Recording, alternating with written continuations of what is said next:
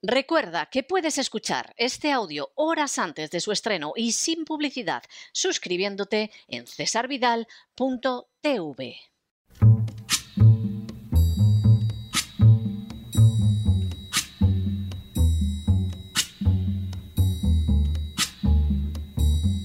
La voz con César Vidal, desde el exilio. When the night has come and the land is dark and the moon is the only light we'll see. No, I won't be afraid. Oh, I won't be afraid. Just as long as you stand, stand by me. Muy buenos días, muy buenas tardes, muy buenas noches y muy bienvenidos a esta nueva singladura de La Voz. Soy César Vidal, hoy es el lunes veinte de febrero de dos mil veintidós y me dirijo a los hispanoparlantes de ambos hemisferios, a los situados a uno y otro lado del Atlántico y, como siempre, lo hago desde el exilio. Corría el año dos mil quince cuando concurrió a las elecciones municipales de Madrid la política del Partido Popular Esperanza Aguirre. La jugada pretendía detener el avance de una izquierda cada vez más radicalizada que amenazaba con apoderarse del gobierno de la ciudad más importante de España. Esperanza Aguirre parecía a punto de alcanzar la victoria electoral cuando, justo en la última semana antes de las votaciones, saltó a la prensa la información de que en la última declaración de Hacienda de Esperanza Aguirre aparecía que había percibido trescientos sesenta y nueve mil euros por su trabajo como cazatalentos para Séliger y Conde. El trabajo era totalmente legal y había tenido lugar en un paréntesis de la actividad política de Esperanza Aguirre, pero el dato fue utilizado como un ariete para destruir su reputación, arrojando sobre ella la sombra de la corrupción dada la elevada cantidad percibida. Esperanza Aguirre anunció primero que presentaría una denuncia contra la Fiscalía General del Estado para que se investigara quién había filtrado sus datos procedentes de la declaración de la renta. Durante los días siguientes, Esperanza Aguirre insistió en que contra ella habían cometido un delito grave y que sería fácil saber quién lo había perpetrado, puesto que tenía que haber dejado un rastro informático. Sin embargo, nada salió en claro, e incluso la agencia tributaria acabó diciendo que había llevado a cabo una investigación sin averiguar absolutamente nada. Esperanza Aguirre, de la manera más lógica por otra parte, no tardó en culpar directamente al propio ministro de Hacienda, Cristóbal Montoro, como responsable de la sucia operación política diseñada para dañar su candidatura. En defensa de Montoro apareció entonces la vicepresidenta del gobierno de Rajoy, Soraya Sáenz de Santamaría. Pero con todo, lo cierto es que Esperanza Aguirre acabó perdiendo unas elecciones que parecía destinada a ganar una semana antes y que no poco después abandonó la política, no sin volver a formular en el año dos mil dieciséis serias y fundamentadas críticas contra Cristóbal Montoro. En el aire quedó la zozobra de pensar que en las instituciones públicas españolas hay incrustados grupos de funcionarios que no trabajan para el bien común, sino para sus jefes de las castas privilegiadas. En las últimas horas hemos tenido nuevas noticias sobre los que mueven los hilos en el último escándalo del Partido Popular. Sin ánimo de ser exhaustivos, los hechos son los siguientes. Primero, en el año dos mil once, Mariano Rajoy se convirtió en presidente del gobierno español y nombró como ministro de Hacienda a Cristóbal Montoro. Segundo, antes de asumir el cargo de ministro de Hacienda, Cristóbal Montoro se dedicó a celebrar cenas con representantes de las más importantes compañías en España para anunciar que iba a ser nombrado ministro de Hacienda y repartirles tarjetas del despacho de asesoría fiscal que había fundado junto con su hermano. Tercero, de forma nada sorprendente, la llegada de Cristóbal Montoro al Ministerio de Hacienda estuvo vinculada desde el primer momento a unas subidas de impuestos que se tradujeron en el desempleo de más de dos millones de personas y en el cierre de decenas de miles de empresas, pero también en el inicio de una infinidad de irregularidades que quebrantaban directamente la legalidad. Cuarto, así, Montoro impulsó, por ejemplo, una serie de normas que han ido siendo derogadas por la Unión Europea con el paso de los años, después de haber ocasionado un daño espectacular no solo a los contribuyentes, sino a la propia Hacienda española al implicar colosales devoluciones. Quinto, en segundo lugar, y de manera llamativa, la Agencia Tributaria inició inspecciones millonarias que eran resueltas por el despacho de asesoría creado por Montoro y por su hermano. Así, por ejemplo, se reclamaron millones de euros al futbolista Cristiano Ronaldo, que contrató al despacho fundado por Montoro para su defensa, logrando una reducción de varios millones de euros en la cantidad que le exigía la Agencia Tributaria.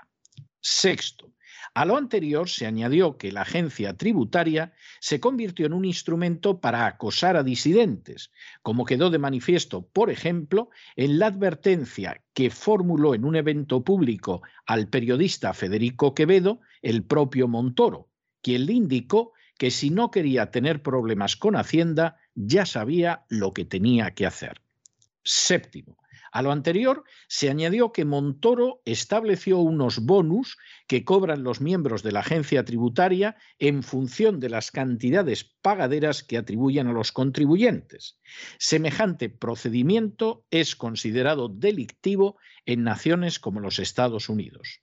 Octavo, a todo lo anterior se añadió que presuntamente desde la Agencia Tributaria comenzaron a filtrarse documentos que podían dañar gravemente la imagen de algunas personas, una conducta delictiva que perjudicó seriamente a Esperanza Aguirre, pero que no la tuvo solo a ella como víctima. Noveno, aunque acabó produciéndose la salida de Montoro del Ministerio de Hacienda, no hay nada que indique que el aparato de utilización de la Agencia Tributaria, que creció presuntamente durante su tiempo de gobierno, fuera desarbolado. Y en realidad es obligado creer que al estar formado por funcionarios ha seguido actuando cuando se le ha ordenado. Décimo. En mayo del año dos mil veintiuno, Pablo Casado anunció en una entrevista concedida al Financial Times que pensaba presidir un gobierno de salvación nacional en el que no solo estarían miembros del Partido Popular, sino también antiguos socialistas. Casado definía ese gobierno como un gobierno como el de Italia, pero elegido democráticamente. Undécimo. A la pregunta de si pensaba gobernar con Vox, Pablo Casado respondió que mi intención es gobernar solo. El Partido Popular no forma parte de un bloque con Vox y puede gobernar si tiene un escaño más que Sánchez. Duodécimo. En la citada entrevista, Pablo Casado negó que el impulso que estaba consiguiendo el Partido Popular a nivel nacional se debiera al triunfo de Isabel Díaz Ayuso en Madrid e indicó que el resultado de las elecciones madrileñas no había sido la causa, sino la consecuencia de la mejora de la posición de su partido. Décimo tercero. Durante los últimos meses han ido en aumento las críticas a la gestión de Pablo Casado al frente del Partido Popular, en paralelo a una revalorización de la figura de la presidenta de Madrid, Isabel Díaz Ayuso. Décimo cuarto. En los primeros días de septiembre de dos mil veintiuno, una persona cercana a la dirección del Partido Popular hizo llegar al secretario general Teodoro García Egea información susceptible de ser utilizada en contra de Isabel Díaz Ayuso. En esa información se encontraba el modelo tres cuarenta y siete que la empresa Privet Sportif había presentado unos meses antes en la Agencia Tributaria con sus pagos a proveedores del año dos mil veinte. Esta declaración, que las empresas deben presentar anualmente con todas las operaciones con terceras personas que superen los tres mil euros, incluía el nombre de Tomás Díaz Ayuso, hermano de la presidenta de la Comunidad de Madrid, junto con la mención de cuatro pagos que había facturado ese año a la compañía administrada por Daniel Alcázar, conocido de Tomás y de su hermana. Décimo quinto. En ese mismo mes de septiembre, Pablo Casado convocó a Isabel Díaz Ayuso para mostrarle el dossier e indicarle la delicada situación con que se podía enfrentar.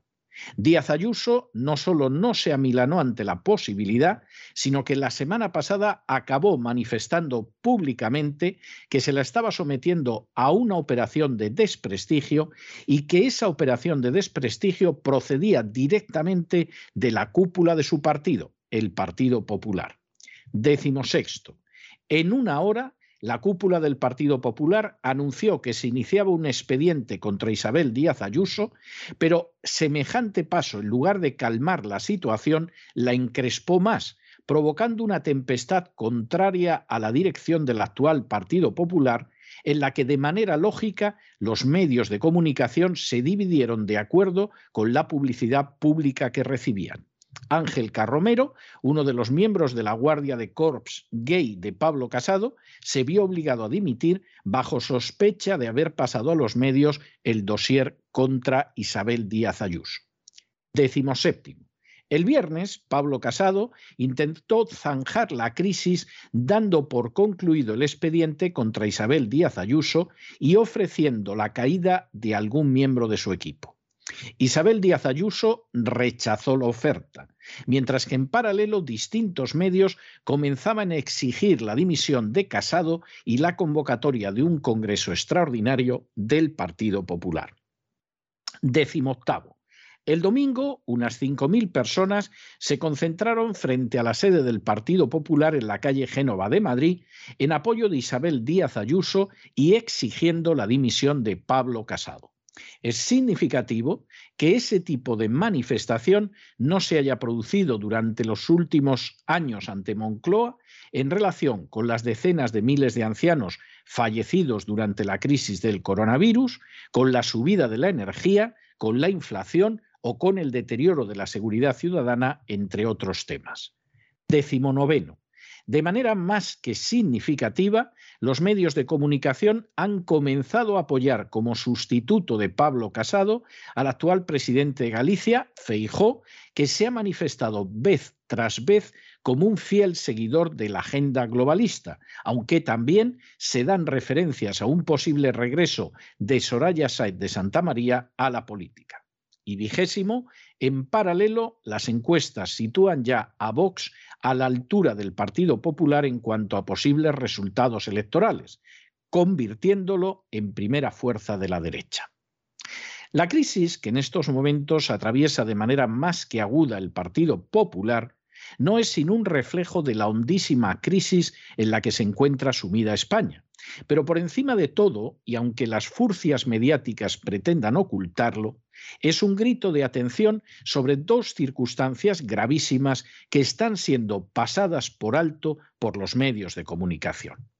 La primera circunstancia es la utilización de las instituciones del Estado no para la finalidad que fueron concebidas, sino para alcanzar otras metas que suelen ser inmorales y no pocas veces incluso ilegales. La segunda circunstancia es el sometimiento indudable de España a la agenda globalista. En cuanto a la primera circunstancia, resulta imposible negar que instituciones como la Agencia Tributaria no pretenden cumplir con funciones en bien de los ciudadanos, sino simplemente servir a las castas privilegiadas. Es en favor de esas castas privilegiadas que se roba, se expolia y se saquea a los contribuyentes, y se hace de manera tan descarada que la Administración de Justicia les da la razón en más del cincuenta y uno por ciento de los casos en contra de la Agencia Tributaria. Más grave aún es que desde esa Agencia Tributaria hayan salido informaciones que no solo se han utilizado para perseguir a disidentes, sino incluso para acabar con rivales políticos del mismo partido, como sucedió con Esperanza Aguirre en la época del siniestro Montoro. Para colmo, esas actividades criminales no desaparecen aunque cambie el gobierno. Los funcionarios son inamovibles en España y continúan incrustados en las administraciones y obedeciendo órdenes como las de entregar datos secretos relacionados con la agencia tributaria. Que esta circunstancia no haya sido abordada y ni siquiera mencionada por las furcias mediáticas resulta más que llamativo. La segunda circunstancia resulta igualmente grave. El Partido Popular se rindió a la agenda globalista hace años. Algunos de sus miembros más destacados, como es el caso de Margallo, antiguo ministro de Asuntos Exteriores, insisten en que en realidad esa es la única posibilidad que tiene España para que le vayan bien las cosas. Que sus políticos más importantes lleven el pin de la Agenda dos mil treinta, o que Pablo Casado afirmara que encabezaría un gobierno de salvación nacional como el de Draghi en Italia, no resulta, por lo tanto, casual. Tampoco lo es que intenten evitar una alianza política con Vox, que es la única fuerza que muestra reticencias frente a la agenda globalista, aunque no siempre presente la necesaria claridad de ideas. En ese sentido, Isabel Díaz Ayuso resulta molesta. Ciertamente, Isabel Díaz Ayuso no ha hecho absolutamente nada para detener el avance de la agenda globalista e incluso la ha mantenido en cuestiones esenciales. Pero a la vez, y fundamentalmente porque estas cosas se le escapan, no ha encontrado reparos a la hora de pactar con Vox, lo que resulta intolerable.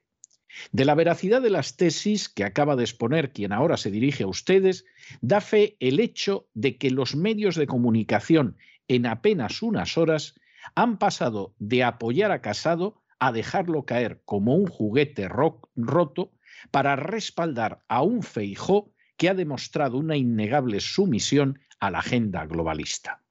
Con ese cambio de actitud de los medios se sustituiría simplemente una pieza por otra. De ahí que en ese respaldo solo se encuentren excepciones en los que dependen tanto de la publicidad de la Comunidad de Madrid que apoyan a Díaz Ayuso al menos mientras Feijóo no se convierta en el candidato oficial a mandar en el Partido Popular. Reflexiónese y se verá que estos dos aspectos resultan esenciales para comprender todo y, sin embargo, han sido omitidos y ocultados por las furcias mediáticas, siempre atentas a recibir por encima de todo su pago. Una conducta, sin duda, terrible cuando se percibe todo lo que está en juego, que es más allá de la carrera de políticos de tercera fila y que implica la libertad, la independencia y la soberanía de España. Pero no se dejen llevar por el desánimo o la frustración. Y es que a pesar de que los poderosos muchas veces parecen gigantes, es solo porque se les contempla de rodillas y ya va siendo hora de ponerse en pie. Mientras tanto, en el tiempo que han necesitado ustedes para escuchar este editorial, la deuda pública española ha aumentado en cerca de siete millones de euros y una parte no pequeña ha ido a pagar a aquellos funcionarios que de manera totalmente ilegal se dedican a filtrar datos de la agencia tributaria para intentar hundir la carrera de ciertos políticos. Muy buenos días, muy buenas tardes, muy buenas noches. Les ha hablado César Vidal desde el exilio. Que Dios los bendiga.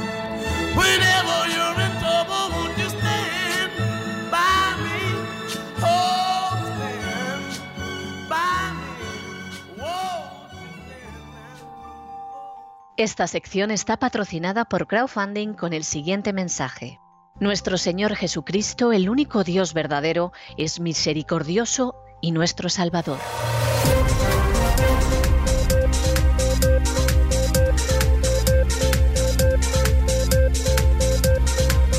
Las noticias del día. Estamos de regreso y estamos de regreso después de ese editorial en el que hemos intentado arrojar luz sobre dos aspectos que no esperen ustedes que las furcias mediáticas toquen, pero ni borrachas. Primer aspecto, bueno, pues que toda esta historia no es solo una discusión de egos en el seno del Partido Popular. Puede que haya de eso. Pero aquí hay dos cuestiones muy importantes que las furcias mediáticas no les van a contar. Primera cuestión, que dentro de las estructuras del Estado hay incrustadas estructuras criminales. Démosle el nombre porque es el que se merece. Y concretamente en la agencia tributaria, presuntamente por supuesto, hay estructuras criminales. Y esas estructuras criminales no solo se dedican a saquear de manera ilegal, que esto ya, vamos, casi se da como aceptado, como un mal que viene igual que el, el, el pedrisco o los huracanes en el sur de la Florida o algo parecido. Sino que también esas estructuras criminales se dedican a perseguir y destruir disidentes. A veces el ministro Montoro se lo advertía a alguno, como a Federico Quevedo, cuando le dijo, si no quieres tener problemas con la Hacienda, ya sabes lo que tienes que hacer. Y saque cada cual sus conclusiones. Y a veces esas estructuras criminales utilizan documentación para hundir a alguien. Y eso es muy fácil, no crean ustedes que es que contribuyen al bien común, no, contribuyen al crimen organizado. Son sicarios dentro de estructuras criminales que funcionan dentro de la administración española. Van a entender esto ustedes con mucha facilidad, porque es muy fácil utilizar datos que solo tiene acceso la agencia tributaria, es decir, la mano criminal tiene que ser algún buscabonus. No es la señora de la limpieza, sino que la estructura criminal, en este caso, está dentro de la agencia tributaria y eso se utiliza para destruir una reputación con mucha facilidad. Les voy a poner un ejemplo y lo van a entender ustedes a la perfección. Ustedes imagínense que de pronto a cualquiera de ustedes se le pasa por la cabeza ayudar al país y entonces pretende presentarse a unas elecciones. Y se da la circunstancia que hay algún partido que dice, hombre, pues este señor, esta señora, parece que es una persona que puede tener resultado, y se presenta a las elecciones. La semana antes de las elecciones se filtra un documento al que solo tiene acceso la agencia tributaria, en el que aparece usted teniendo un incremento de ciento cincuenta mil euros en su patrimonio en el año anterior. No, no aparece nada más que eso. Fulanito de tal o menganita de cual, el año pasado la candidata, el candidato a la alcaldía de Villatempujo de Arriba, resulta que tuvo un incremento de ciento cincuenta mil euros en su patrimonio. Algo habrá hecho. ¿Cómo se habrá corrompido? ¿Quién le ha pagado? Etcétera. Luego resulta que esos ciento cincuenta mil euros son la cosa más honrada del mundo. Porque tuvo usted la desgracia de que se murió su madre y su madre resulta que un terrenito que tenía, pues resulta que se lo dejó y entonces experimentó usted un incremento en su patrimonio de ciento cincuenta mil euros. Si le dejó un piso en Madrid, ya lo más seguro es que el incremento habría sido mayor si es usted hijo único. Y por supuesto en su momento usted pagó impuesto de sucesiones y esos ciento cincuenta mil euros se le quedaron tiritando. Pero eso no se cuenta. Solamente pasan la página de la declaración de la renta donde aparece un incremento patrimonial. Ya hemos sembrado la imagen absolutamente falsa de que usted es un corrupto, porque si no, ¿de dónde vienen los ciento cincuenta mil euros? Y usted, que a lo mejor llegaba a la alcaldía, se pega un lechazo en las urnas, que vamos, lo último en lo que piensa es en seguir dedicado a la política. Y eso, que ya es el colmo, es muy posible que no se lo haya hecho el partido de enfrente, sino gente de su mismo partido que efectivamente están decididos a que usted no ocupe ese puesto.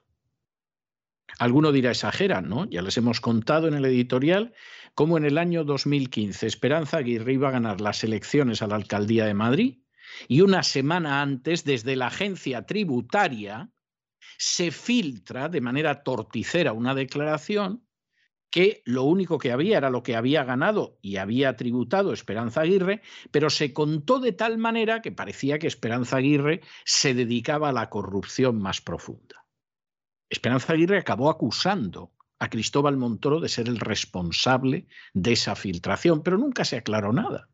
Porque ¿cómo lo van a aclarar los buscabonus de la agencia tributaria, que son los que, obedeciendo órdenes como Eichmann, han filtrado ese documento?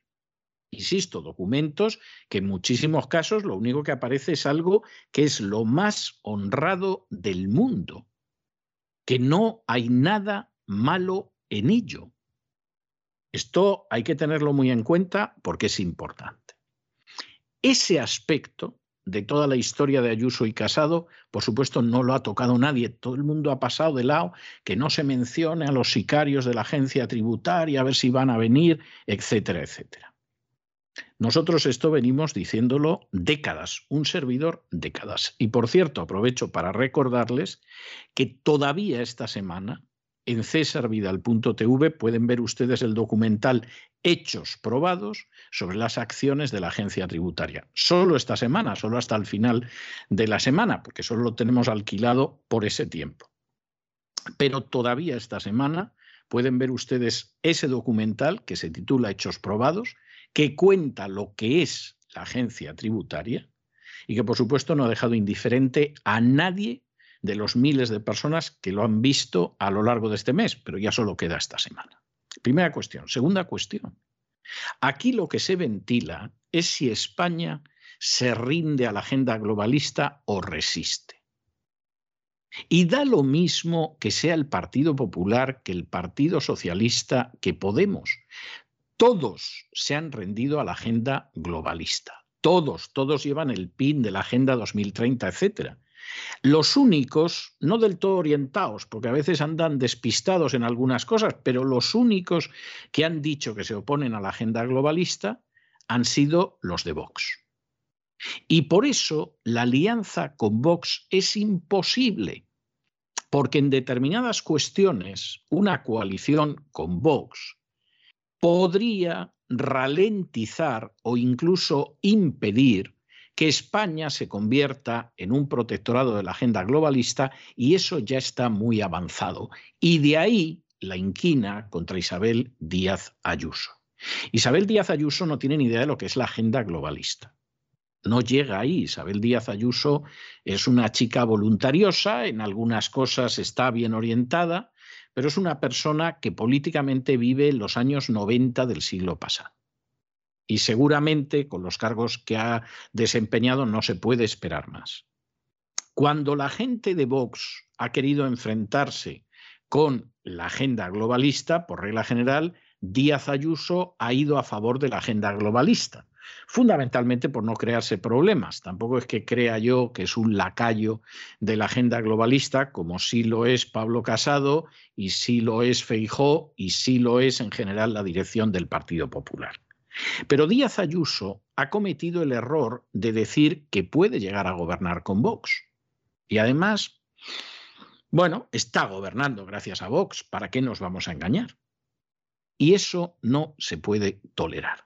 Y no se puede tolerar en un partido como el Partido Popular, donde a mediados del año pasado, Pablo Casado, en una entrevista al Financial Times, que apenas recibió eco en los medios españoles, porque las furcias mediáticas saben lo que hacen, Pablo Casado decía que iba a presidir un gobierno de salvación nacional, como el de Draghi en Italia, pero elegido democráticamente, y donde no solo habría gente del Partido Popular, sino también socialistas. Y eso está más claro que el agua. Y por supuesto, en un momento determinado, cuando le preguntan con Vox, él dice que no va a gobernar con Vox, y es sincero. Y en medio de toda esa situación, donde lo mismo el presidente de Murcia, que el presidente de Andalucía, que el mismo Rey, que Pablo Casado, que Margallo diciendo que la única salvación de España es la Agenda dos mil treinta, esto dicho por uno de los peores ministros de Asuntos Exteriores que ha habido durante siglos en España. Cuando sucede todo esto, pues Isabel Díaz Ayuso es una molestia. Y es una molestia porque esta lo mismo les da entrada en el gobierno a los de Vox, y eso va a significar ponerle un palo en la rueda que nos conduce hacia la sumisión absoluta con la agenda globalista. Sumisión absoluta en la que estamos dispuestos a gobernar incluso con socialistas, pero jamás con Vox, que a fin de cuentas es una escisión en términos mayoritarios, es una escisión del Partido Popular. Por supuesto, esto tampoco se lo van a contar a ustedes. Y ha sido verdaderamente maravilloso para los que tengan una cierta idea de lo que son los medios de comunicación en España. Ha sido maravilloso ver cómo han evolucionado este fin de semana.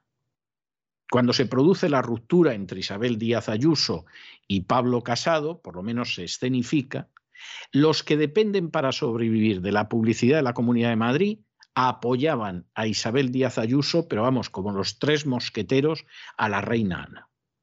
El resto, estuvieran situados a la izquierda, a la derecha, etcétera, estaban con Pablo Casado. Cuando en un momento determinado se ve que Pablo Casado no va a aguantar, no apoyan a Isabel Díaz Ayuso, pero dejan caer a Pablo Casado y en las últimas horas se van moviendo hacia Feijóo, otro esclavo de la agenda globalista de la manera más totalitaria, y algunos hasta te hacen soplar que a lo mejor regresa Soraya Sáez de Santamaría, siniestra vicepresidenta de Mariano Rajoy y amiga del alma de Cristóbal Montoro. Es decir, no estamos defendiendo ni la democracia interna ni nada, se defienden unos intereses.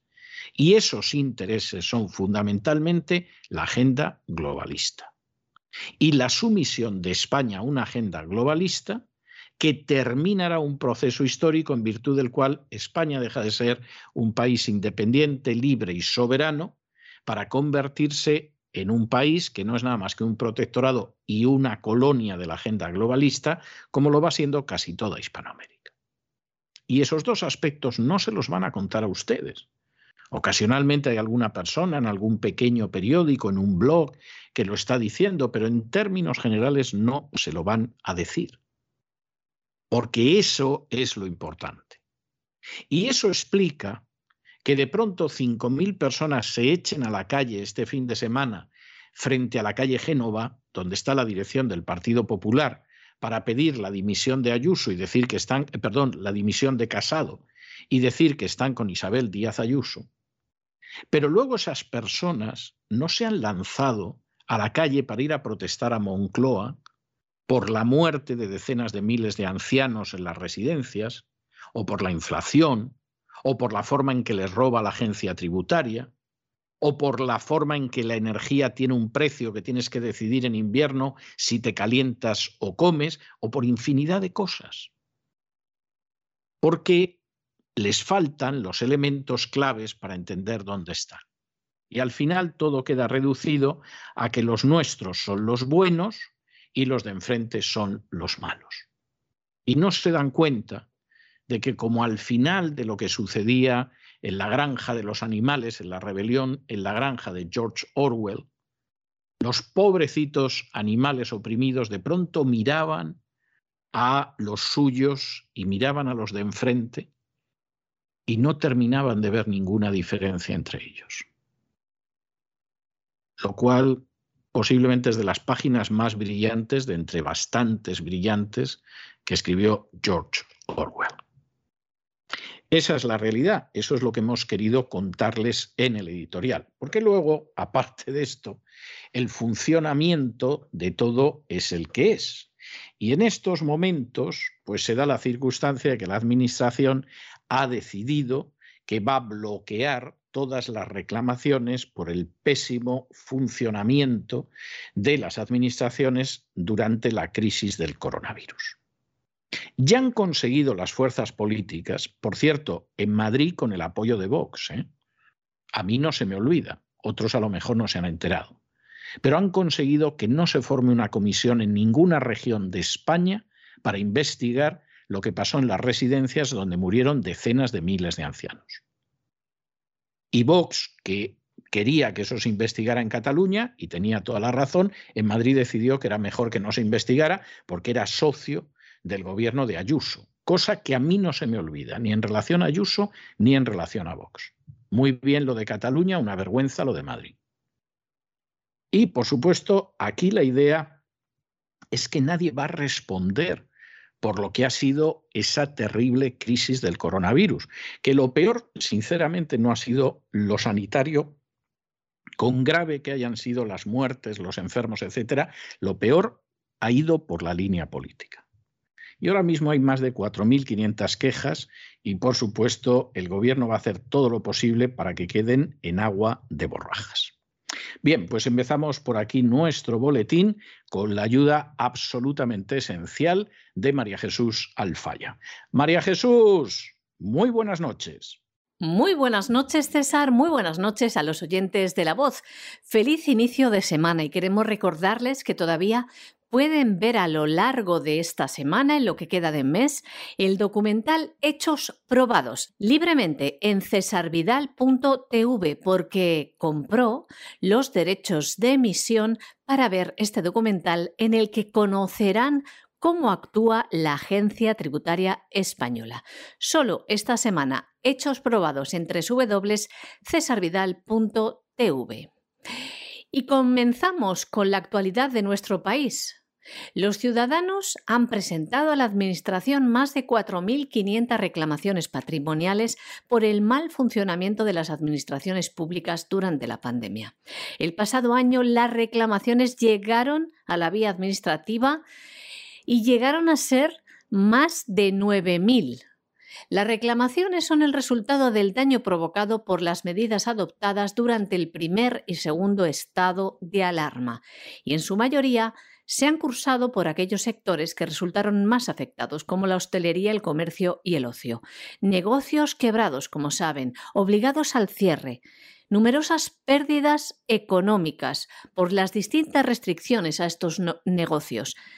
También son muchas las reclamaciones por los retrasos en la atención sanitaria o la desatención de muchas dolencias y enfermedades que llevó a la muerte no solo a personas que tenían COVID, sino otras que tenían otras muchas dolencias, enfermedades crónicas o enfermedades como el cáncer, que en muchos casos, si no es tratada a tiempo, puede resultar letal. Pues el Ejecutivo ha decidido no tramitar estas reclamaciones de los ciudadanos por la vía administrativa, por lo que van directamente al Tribunal Supremo, que no tiene jueces y le va a ser prácticamente imposible tramitar estas denuncias. ¿Y cómo lo ha hecho el Ejecutivo? Pues de una manera muy ladina. Ha optado por el silencio administrativo. El plazo de seis meses fijado para resolver estas resoluciones está a punto de finalizar. Transcurrido ese periodo, se entiende que la solicitud de indemnización solicitada por el particular que las promueve ha sido desestimada y es cuando se abre la posibilidad de recurso ante el Tribunal Supremo, donde se pueden eternizar estas demandas. Bueno, y si por un lado tenemos al gobierno bloqueando las reclamaciones por la gestión del coronavirus, por otro tenemos que la famosa paguita, el famoso ingreso mínimo vital, resulta que el gobierno tampoco lo está ejecutando del todo. Hay más de mil millones de lo presupuestado para la denominada paguita, vulgarmente, el ingreso mínimo vital, que no se han entregado. El ingreso mínimo vital ha llegado al treinta y cinco coma ocho por ciento de las personas que se pensaba que se podían beneficiar, pero esto no es una tontería. Estos son dos millones trescientos mil. ¿Eh? No es, no es ninguna tontería. No es ninguna tontería. Esos son muchos votos de los que lo han recibido y de la gente que en principio tiene que ver con la familia, etcétera, etcétera, etcétera. Se hablaba de dos millones trescientos mil, luego al final ha quedado cerca del cuarenta por ciento, que no es ninguna tontería, el treinta y cinco por ciento y el cuarenta por ciento, pero con todo y con eso, eso es un saco de votos tremendo. Hombre, dos millones trescientos mil ya podía dar el Partido Socialista por ganadas las elecciones, porque entre los que las han recibido y los familiares que viven en la misma casa, ya se pueden ustedes imaginar. Esa, esa es la realidad. Al final ha quedado solo en algo más del nueve por ciento de la población que vive debajo del umbral de la pobreza. Pero es que más de un nueve por ciento son muchos votos. O sea, esto es algo tremendo. Y los que dan a Pedro Sánchez fuera de la Moncloa o al Partido Socialista fuera del gobierno, bueno, pues se pueden cegar mucho, esperar a Ayuso como la gran esperanza blanca, pensar que a lo mejor Feijóo, que es más moderado, moderado según desde donde se mire, eh, puede desalojarlos. Pero aquí, como Dios no lo remedie, vamos al gobierno de salvación nacional que anunció Casado al Financial Times. Y en ese gobierno vamos a tener a gente del Partido Popular y a socialistas. Y presidiéndolo ya veremos. No descarten a Pedro Sánchez, pero podría haber, haber otros. Y, por supuesto, la idea es que Vox, vamos, el balón no es que no lo toque, es que no lo huela. Por si acaso en algún momento pretende que se hagan cosas que la agenda globalista no puede aceptar. Tremendo. El gobierno no ejecuta más de mil millones de lo que presupuestó para el ingreso mínimo vital, que únicamente ha llegado al treinta y cinco coma ocho por ciento de las personas beneficiarias previstas. Y solo el nueve coma tres por ciento de la población que vive bajo el umbral de la pobreza en España se beneficia de este ingreso mínimo vital. En España se puso en marcha el ingreso mínimo vital hace casi dos años, de manera urgente, por la grave situación creada por la crisis social de la llamada pandemia del coronavirus. Algunos de los requisitos y la complejidad para acceder a este ingreso mínimo vital, como les decimos, ha hecho que solo un nueve coma tres por ciento de la población bajo el umbral de la pobreza en España, un total de ochocientas veinticuatro mil cuatrocientas cuarenta y una personas, se hayan beneficiado realmente de este ingreso mínimo vital, que no llega a las más necesitadas. Es un dato que queda muy lejos de las previsiones del Gobierno, que en mayo del año dos mil veinte preveía llegar a los dos millones trescientas mil personas. Y mire dónde se ha quedado. Según los datos de la Seguridad Social facilitados a través del portal de transparencia, las cuantías medias del ingreso mínimo vital al mes son de ciento noventa y cuatro euros por persona y cuatrocientos treinta y siete por hogar. Según denuncia José Manuel Ramírez, presidente de la Asociación de Directores y Gerentes de Servicios Sociales, queda en evidencia que se trata de un ingreso mínimo, pero no está tan claro que con estas cuantías pueda calificarse de vital. Y no le falta razón. El ingreso mínimo vital del año dos mil veintiuno está sustituyendo a las rentas mínimas. Mientras comunidades autónomas desmantelan las rentas mínimas, reducen el número de personas beneficiarias y así recortan el presupuesto. También denuncian desde la Asociación de Directores y Gerentes de Servicios Sociales que el pasado año, en plena crisis social por el coronavirus, el Ministerio no ejecutó un tercio del presupuesto destinado a evitar el sufrimiento de las familias más vulnerables. La burocracia, los exigentes requisitos hacen que se denieguen tres de cada cuatro solicitudes. Solo trescientas sesenta y seis mil ochocientas cinco familias accedieron a este ingreso mínimo vital, muy lejos de las ochocientas cincuenta mil prometidas por el Gobierno. Además, la cobertura del ingreso mínimo vital continúa siendo desigual en el territorio nacional. Hay algunas comunidades como Cataluña que tienen una cobertura pequeña del seis por ciento o Baleares y otras que llegan al veinticuatro por ciento, como es el caso de Navarra.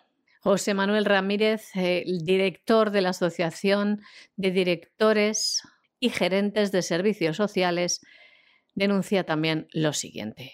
Dice, en definitiva, el Gobierno ha cumplido únicamente con un tercio del objetivo que se planteó de que en unos meses llegaría el ingreso mínimo vital a dos millones trescientas mil personas que malviven en la pobreza extrema en nuestro país. Mientras tanto, las colas del hambre deberían avergonzar a los gobernantes y, en lugar de ser noticia, tendrían que ser la denuncia continua de la impericia del Gobierno en la gestión de la vacuna contra la pobreza, que es el ingreso mínimo vital. Esto es lo que decía don José Manuel Ramírez. Nos vamos a Hispanoamérica y nos vamos a Hispanoamérica donde tenemos que desmentir por enésima vez el bulo interesado y difundido continuamente por las furcias mediáticas y determinados políticos de que Venezuela se mantiene como se mantiene, la dictadura, gracias a Irán, gracias a Rusia y gracias a China. Irán con Venezuela tiene que ver muy poco. Ocasionalmente manda algún barco, etcétera, etcétera, para que dé la sensación de que Venezuela no está tan aislada. Pero vamos, la dictadura no se mantiene gracias a Irán. En el caso de Rusia, pues casi tampoco como en el caso de Irán. Rusia, con que le devolvieran el dinero de préstamos que le ha dado Venezuela, se daban con un canto en los dientes. En el caso de China, la cuenta de China es una cuenta bastante menor de la que se pueda pensar. Tiene intereses en Venezuela, pero ni con mucho es lo más importante. En el caso de Cuba, miren ustedes, Cuba enreda donde puede, pero Cuba no pudo mantener a Evo Morales en Bolivia, ni siquiera con la ayuda de los venezolanos. Y vamos, lo que tenía enfrente el ejército de Bolivia, hombre, no era la Wehrmacht, ¿eh? Es decir, puede ayudar en tareas represivas, etcétera, pero esa dictadura no se mantiene por eso. La dictadura de Venezuela se mantiene sobre la base de que hay una treintena de países, en su inmensa mayoría democracias, y a la cabeza los Estados Unidos, que se dedican a saquear las riquezas de Venezuela y que por lo tanto le proporcionan a Maduro el dinero indispensable para mantenerse en el poder, para pagar a las Fuerzas Armadas, para pagar a las fuerzas policiales represivas y todavía para repartir algunas migajas por ahí abajo. Y eso es lo que lo mantiene. Y sin la ayuda, se diga lo que se diga luego en los foros internacionales, sin la ayuda de todas esas potencias, insisto, empezando por Estados Unidos, que gobierne quien gobierne, incluido Trump, le daban permiso a la Chevron para que se llenara los bolsillos a costa de Venezuela. Sin esa ayuda, la dictadura venezolana duraría una semana.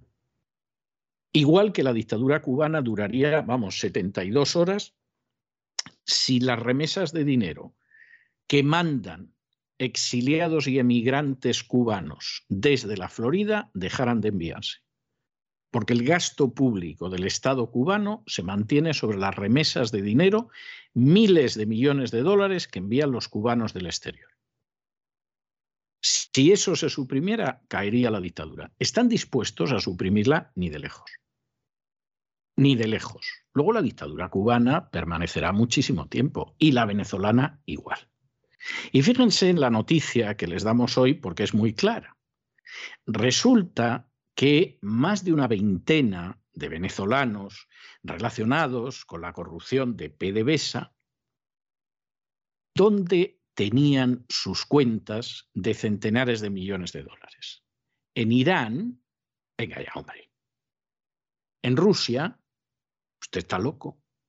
En China, ¿acaso? Venga. En Cuba, no señor. Las tenían en el Crédit Suisse.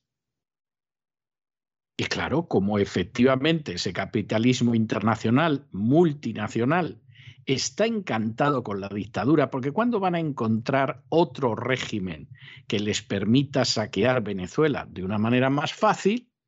Pues claro, las tenemos en Suiza. En Estados Unidos no las tenemos porque nos las han congelado en algún caso, pero el primer sitio donde las llevamos, Estados Unidos. Y así podríamos seguir citando países. ¿Alguno de ellos es Cuba? No. ¿Alguno de ellos es Rusia? Vamos, ni de broma. ¿Alguno de ellos es China? En absoluto. Bueno, alguno de ellos, pues eh, yo qué sé, será Irán. Pero hombre, por Dios, ¿qué está usted diciendo? Y hasta que no se entiende esto, y es elemental, ¿eh? Es elemental.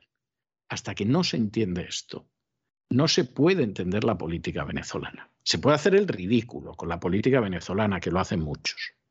Se puede uno lucrar en el exilio organizando entidades de oposición a la dictadura de Maduro, que también lo hacen bastantes. Pero desde luego la dictadura no se acorta ni un día y sobre todo el análisis es un análisis falso.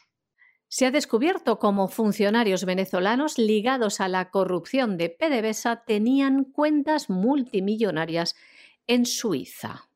Más de veinte venezolanos vinculados a la petrolera estatal. Tenían cuentas en el banco suizo Credit Suisse por valor de al menos doscientos setenta y tres millones de dólares. Entre ellos se encuentra, por ejemplo, Nervis Villalobos, ex viceministro de Energía con Hugo Chávez. Datos filtrados que ha publicado también la Organización de Prensa Internacional Organized Crime and Corruption Reporting Project, a través de varios medios internacionales. Explican que Villalobos abrió una cuenta en septiembre del año dos mil once y en menos de dos años ya acumulaba activos por nueve coma cinco millones de francos suizos, es decir, diez coma tres millones de dólares. Además, el ministro venezolano está siendo investigado en España por blanqueo de capitales por fondos procedentes de PDVSA, del saqueo a esta petrolera estatal. Además, el mismo día que abrió su cuenta Villalobos, Luis Carlos de León Pérez, antiguo director de Finanzas de Electricidad de Caracas, abrió otra cuenta en el mismo banco, donde llegó a poseer dinero por valor de veinticuatro coma cinco millones de dólares. Estas filtraciones a la prensa provienen de datos de más de dieciocho mil cuentas bancarias desde la década de los años mil novecientos cuarenta hasta bien entrada el año dos mil diez. Una filtración similar a los papeles de Panamá o los de Pandora, que además desvela que el banco suizo tenía veinticinco cuentas ligadas, que además en algunos casos a personas que ya habían sido asociadas con tramas de corrupción. Más nombres: José Roberto Rincón Bravo, también investigado en España por lavado de dinero, hijo de Roberto Rincón, quien admitió haber sobornado funcionarios de PDVSA ante la justicia estadounidense en el año dos mil dieciséis. Ambos tenían cuatro cuentas conjuntas en Credit Suisse por un valor cercano a los ciento un millones de dólares. El consorcio también cita al empresario venezolano Omar Farías, que tuvo al menos cuatro millones de francos suizos, cuatro coma tres millones de dólares en el Credit Suisse, y José Luis Zavala, que alcanzó a tener en el mismo banco tres cuentas por valor de veinte coma seis millones de dólares. En ambos casos se trata de personas relacionadas con Diego Salazar. ¿Y quién es Diego Salazar? El primo de Rafael Ramírez, el exministro venezolano de Energía y Petróleo y también expresidente de PDVSA. Ya ven cómo el socialismo, el comunismo totalitario de Venezuela empobrece, mata de hambre y deja sin recursos tampoco sanitarios de ningún tipo, ni agua, ni luz, ni nada, al pueblo venezolano mientras se llena los bolsillos. Bueno, y continuamos informándoles de la huelga de hambre que mantiene contra el gobierno de Bolivia Yanín Áñez, que en estos momentos está insistiendo en que además la someten a tortura psicológica porque hace una docena de días empezó una huelga de hambre y se dedican a cocinar cerca de donde está ella y a comer delante de ella, lo cual es una forma efectivamente de quebrantar a cualquiera, aunque no hiciera huelga de hambre. Esto es conocido. La idea de que una persona que está pasando un hambre terrible, con huelga o sin huelga de hambre, de pronto empiecen a comer algo sabroso, y lo sabroso puede ser un simple bocadillo de embutido delante de ella, esto es conocido, es una forma de, eh, no sé yo si calificar de tortura psicológica, pero desde luego de forma de quebrantar a la persona sin ningún género de dudas. Yanín Áñez esto lo está aguantando mal. De hecho, el juez hace apenas unos días insistió en el hecho de que por lo menos la hidrataran porque veía que esto iba a acabar muy mal. Y en última instancia, pues la verdad es que eh, ya en una última vuelta de tuerca, las visitas que recibía Yanín Áñez, bueno, con una cierta liberalidad, se han acabado desde hace unos días. Es verdaderamente vergonzoso lo que le está pasando a Yanín Áñez. Casi nadie lo cuenta. Es decir, Yanín Áñez tuvo un cierto interés cuando eh, ni los servicios de inteligencia cubanos ni los servicios de inteligencia venezolanos, al parecer omnipotentes para algunos, consiguieron mantener en el poder a Evo Morales. y como el ejército se negó a respaldarlo, Evo Morales cayó y Janine Áñez se convirtió en una presidenta interina. Pero después de los errores que cometió Janine Áñez, hay que decir que sobre todo porque la oposición actuó de una manera bastante peor de lo que cabría esperar, pues bueno, pues lo que sucedió es que en última instancia aquí a la pobre mujer la encerraron, la amenazan con multitud de años de prisión y no aparece en ningún sitio. No tiene interés. Todo esto carece de interés. Nadie se va a llevar dinero con esto. No contamos nada. Dice mucho de lo que son los políticos y los medios de comunicación, ¿eh? Muchísimo, muchísimo. La expresidenta de Bolivia, Janine Áñez, denuncia que los funcionarios del centro penitenciario en el que se encuentra la someten a tortura psicológica. Tras once meses de prisión, inició su huelga de hambre hace doce días, en vísperas de la apertura del juicio. Dice que la torturan porque tuvo que decir a los doctores, por favor, que no comieran delante de ella, porque eso era una falta de humanidad. Ella, estando en huelga de hambre, tenía que oler lo que estaban cocinando porque no le permitían que la puerta de su habitación estuviera cerrada. Y añadía que eso para ella era una tortura psicológica. Áñez ha denunciado que han intentado obligarla a someterse a una revisión, y es que el pasado viernes un juez ordenaba que recibiera de manera inmediata atención médica ante la imposibilidad de llevarla a un hospital, y ayer el juez también la obligaba a que interrumpiera la huelga de hambre argumentando que el resguardo de su vida tiene privilegio incluso por encima de su propia voluntad. Y es que Áñez se sintió mal el viernes en una de las audiencias del juicio y la audiencia tuvo que ser suspendida.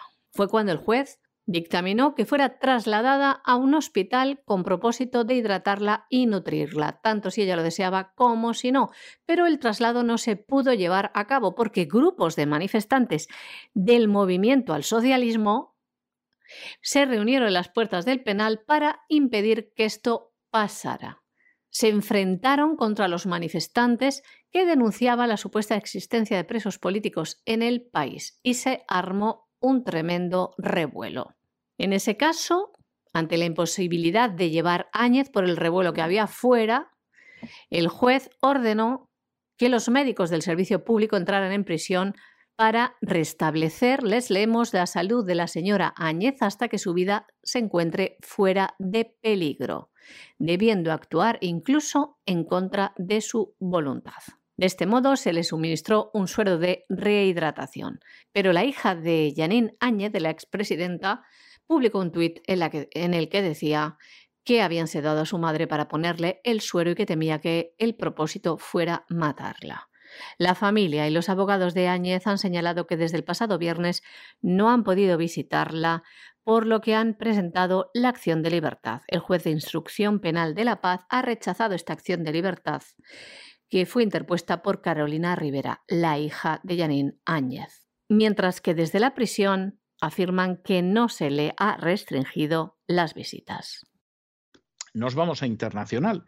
Y por supuesto, en internacional seguimos con una situación que es una situación tensa, porque durante este fin de semana los ucranianos comenzaron a bombardear las zonas de Ucrania que son prorrusas.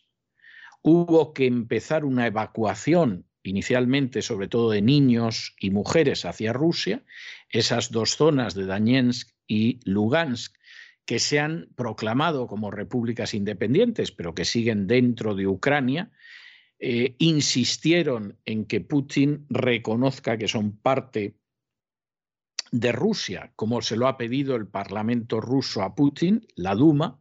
De momento no se ha producido nada de este tipo, pero como han empezado a bombardear los ucranianos, ha habido que ir evacuando a población civil, sobre todo niños. De esto los medios de comunicación occidentales no les contarán nada, porque los medios de comunicación occidentales están sobre todo en contarles que Putin, aunque no se produjo la invasión que se tenía que producir la semana pasada a la hora que había dicho la C N N, la C N N y otros medios, sin embargo, tienen la cabeza que va a invadir.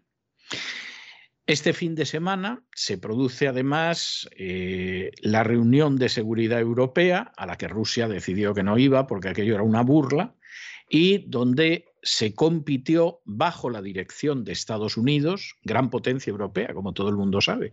De hecho, la primera potencia europea desde el final de la Segunda Guerra Mundial, en cómo van a golpear a una Rusia que no está cediendo a las provocaciones, que no está invadiendo y que ya en el legislativo americano han decidido sacar adelante una ley de protección de Ucrania que fundamentalmente es una ley para quebrar a Rusia, invada o no invada Ucrania.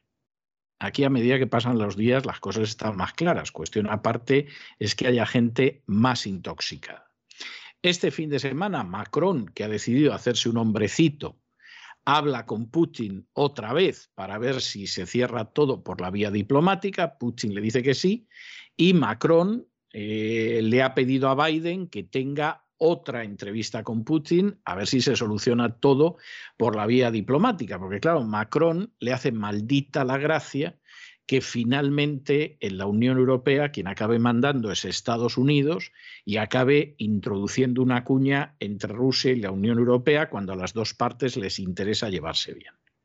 Y aquí Francia está intentando recuperar su grandeur, pero no solo por la grandeur, sino porque el panorama, si no, es un panorama verdaderamente tremendo. Y esto te lo hace un globalista, que en última instancia podrá decir yo estoy de acuerdo con la agenda globalista, estoy haciendo unas cosas con el coronavirus que es una vergüenza, pero hombre, que nos dejen jugar un cierto papel, ¿no? Que no todos los protectorados ni todas las colonias sean iguales.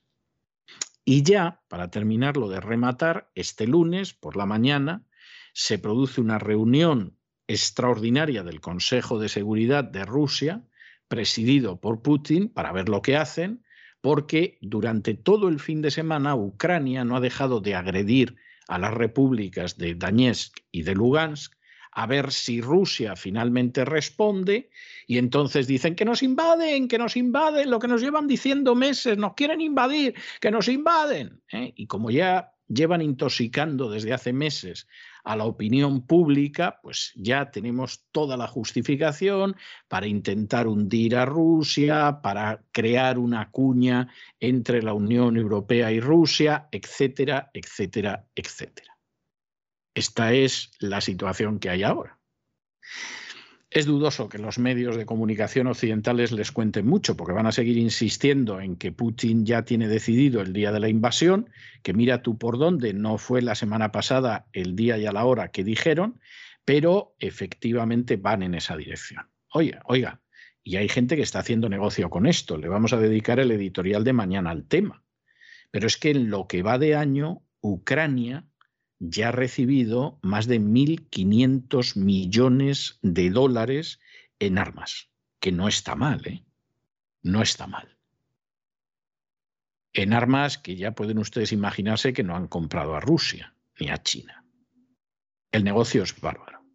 Mañana les vamos a contar además cómo los fabricantes de armas se da la circunstancia que son dueños de los principales medios de comunicación en Estados Unidos y al final todo queda en casa. Pero eso se lo vamos a contar en el editorial de mañana. El presidente de Rusia, Vladimir Putin, ha convocado hoy una reunión extraordinaria del Consejo de Seguridad del país para abordar la situación en torno a Ucrania. Al principio de la sesión, el mandatario destacó que nadie discute que un golpe de Estado armado ocurrió en el año dos mil catorce en Ucrania, que no fue reconocido por algunas regiones del país, dando origen a la formación de las autoproclamadas repúblicas populares de Donetsk y Lugansk. Desde entonces, Rusia hizo todo lo posible para solucionar el conflicto de manera pacífica. Putin decía lo siguiente: Kiev ha estado maltratando a la gente que vive allí a lo largo de estos años. Las autoridades en Kiev no tienen intención de implementar los acuerdos de Minsk. Además, el presidente ruso ha señalado que el objetivo de la reunión es determinar los próximos pasos con respecto a Donbass, teniendo en cuenta las solicitudes de los líderes de las dos repúblicas autoproclamadas para que sean reconocidas. Además, explicaba que la cuestión del reconocimiento de estos territorios está estrechamente relacionada con los problemas de garantías de seguridad en Europa y en el mundo. Por su parte, el ministro de Exteriores de Rusia, Sergei Lavrov, ha declarado durante el encuentro que Occidente no está listo para considerar las propuestas de Rusia sobre la no expansión de la OTAN. En este contexto, el canciller señaló que espera celebrar una nueva reunión con el secretario de Estado de los Estados Unidos, Anthony Blinken, que está programada para el próximo veinticuatro de febrero en Ginebra. Por su parte, Dmitry Kozak, jefe adjunto de la administración presidencial rusa, que representa a Moscú en las negociaciones del formato de Normandía, afirmaba que es evidente que ni Ucrania ni Occidente necesitan a Donbass. Dmitry Kozak decía también lo siguiente: se hace todo para congelar este conflicto y atribuir la responsabilidad política a Rusia, agregando que ya se consiguió introducir en la conciencia colectiva ucraniana y occidental que Rusia es una parte del conflicto y que se trata de un conflicto internacional ruso-ucraniano. El ministro de Defensa ruso, Sergei Shoigu, señalaba a su vez que más de cincuenta y nueve mil militares gubernamentales ucranianos se encuentran cerca de las fronteras de las repúblicas populares de Lugansk y Donetsk, en una zona donde Kiev está concentrando equipos militares como trescientos cincuenta y cuatro tanques, más dos mil vehículos blindados, ciento sesenta lanzacohetes múltiples y complejos de misiles operativo-tácticos Tochka u. Además, el ministro hizo hincapié en que la situación es extremadamente tensa y añadía: desde el catorce de febrero observamos que se están preparando graves provocaciones o determinadas acciones en Donbass. Momentos antes del inicio de la reunión, los líderes de las repúblicas autoproclamadas de Donetsk y Lugansk se dirigieron a Putin pidiéndole que reconozca la independencia de ambos territorios. Por otra parte, el presidente francés y su homólogo ruso, en una llamada telefónica que mantuvieron ayer, acordaron la necesidad de encontrar una solución diplomática a la crisis de Ucrania. Según afirmaba el Palacio del Elíseo, los cancilleres de los dos países se reunirán a tal efecto y trabajarán en organizar una cumbre al más alto nivel con Rusia, Ucrania y aliados para establecer un nuevo orden de seguridad en Europa. Tanto Macron como Putin expresaron serias preocupaciones por el empeoramiento de la situación en Donbass, al este de Ucrania, mientras que el presidente Vladimir Putin responsabilizaba a las fuerzas ucranianas de la escalada del conflicto, denunciando la militarización de Ucrania por parte de la OTAN. Y es que recordamos que, como ha reconocido el propio ministro de Exteriores de Ucrania, Ucrania ya ha recibido este año mil quinientos millones de dólares en armas y equipos militares. Y incluso, aunque hay países pequeñitos del este de Europa que acabaron entrando en la OTAN o la NATO para que los dejaran entrar en la Unión Europea, eso no significa que se tragan las toneladas de desinformación antirrusa que llevamos recibiendo sobre nosotros desde hace meses. El presidente de Hungría se plantó en Moscú para decir que todo esto era una manipulación y que Rusia no pretendía la invasión. El de Croacia dijo lo mismo. Ha habido otras naciones que se mantienen de perfil por lo que pueda suceder.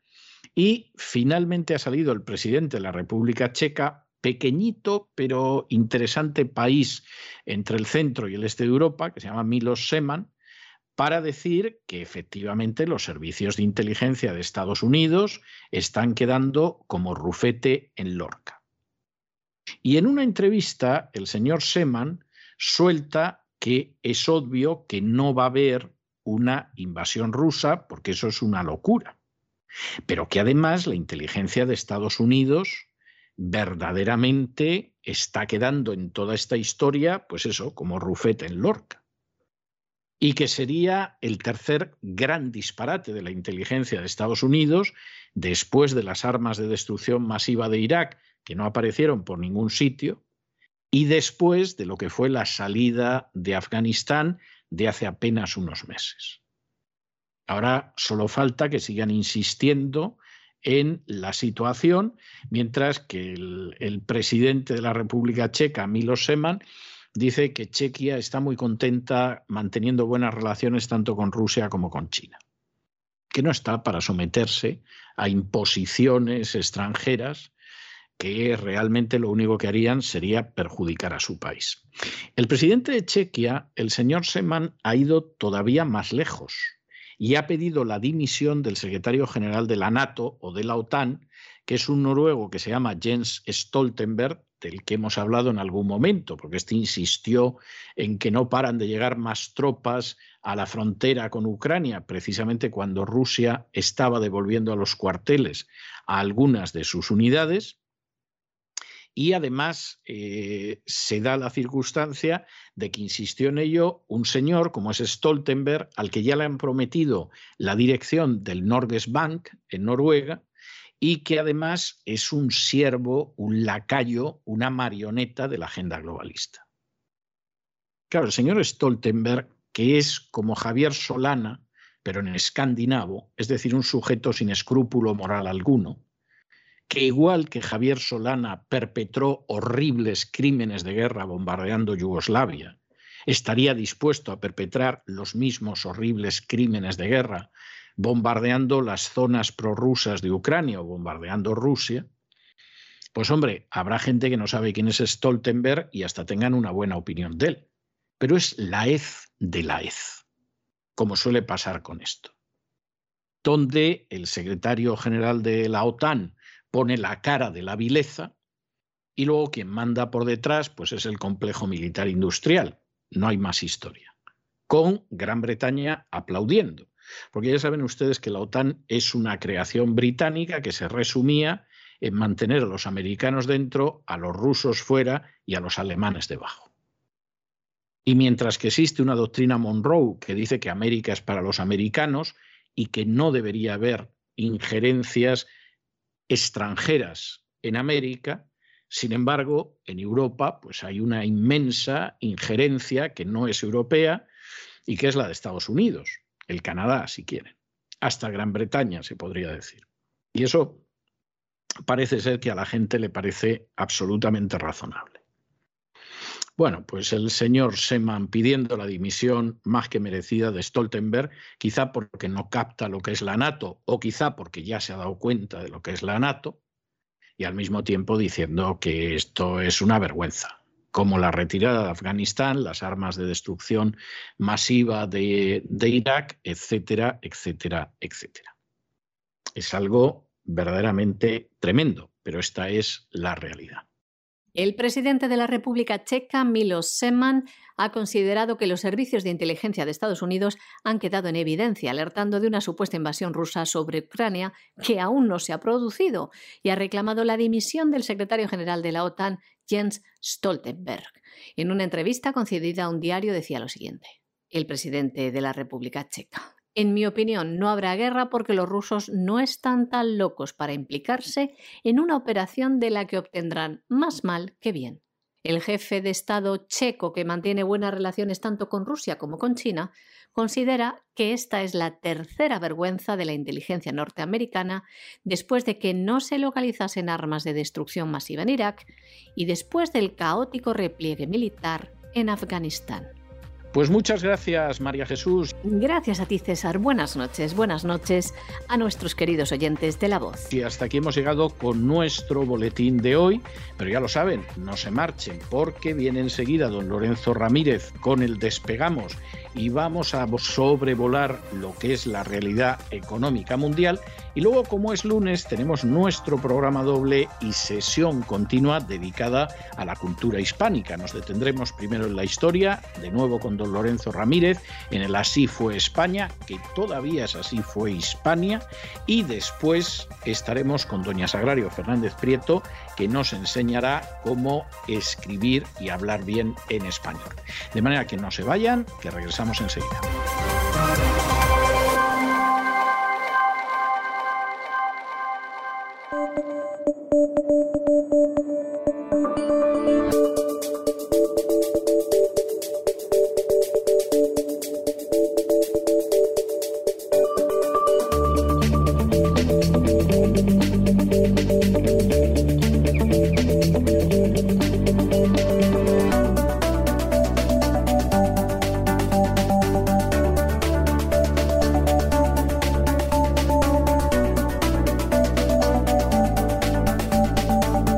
Despegamos con Lorenzo Ramírez. Corremos raudos y veloces hacia nuestro avión, atravesamos el umbral, nos tiramos en plancha sobre los asientos, nos abrochamos los cinturones, despegamos y nos vamos elevando por los aires hasta alcanzar nuestra altura y nuestra velocidad de crucero. A mi lado... Don... Don Lorenzo, ¿qué hace usted apretando ese billete de dólar así en las manos? Que parece que, que está usted diciendo que teme que yo se lo quite. O sea, estése tranquilo, que no, no se lo voy a quitar. Muy buenas no noches, lo, ¿cómo está usted? No me lo va a quitar. Muy buenas noches, don César. No abusor de un secundorum, ¿no? Eh, por ese lado. Exactamente, del no, no, por ahí no. Y in God we trust. O sea, vamos, eso por es ahí, una por ahí sí. Por ahí sí. Ahí sí, exactamente. En el In God We Trust sí que estamos nosotros. Muy buenas noches, don César. Estoy aquí con mi billete agarrado, un poco mareado también.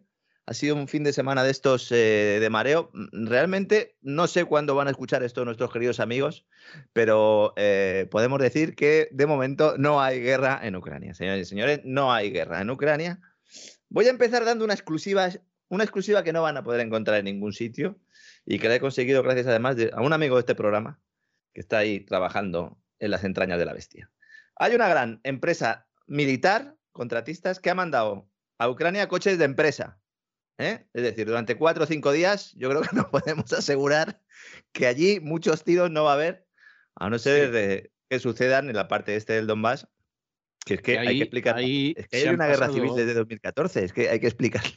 Sí, y ahí además se han pasado el fin de semana las tropas ucranianas machacando a los ucranianos prorrusos, eh, evacuando a los niños hacia Rusia para que no acaben en un bombardeo de los que realizan las fuerzas ucranianas sobre esa zona del país. Al llegar a Rusia les daban un modesto estipendio para que aguanten todos uh-huh. los que están llegando y provocando acciones de, de provocación, nunca mejor dicho, a ver si Rusia invade ya Ucrania, porque es que se resisten a invadir y nos están fastidiando el negocio. Ya no es que haya un atentado a bandera falsa, es que hay un montón de escarceos continuos, pero insisto, un amigo mío también antes lo comentaba, que trabaja en, en el Banco eh, eh, de Desarrollo, en el, una entidad dependiente del, del Banco Mundial, y me decía, dice, si es que lo único es que ahora hay una cámara ahí, es decir, pero este tipo de escarceos, este tipo de altercados se han producido siempre, prácticamente desde dos mil catorce, porque hay un conflicto soterrado que lejos de, de mejorarse, pues empeora básicamente porque los que tendrían que apaciguar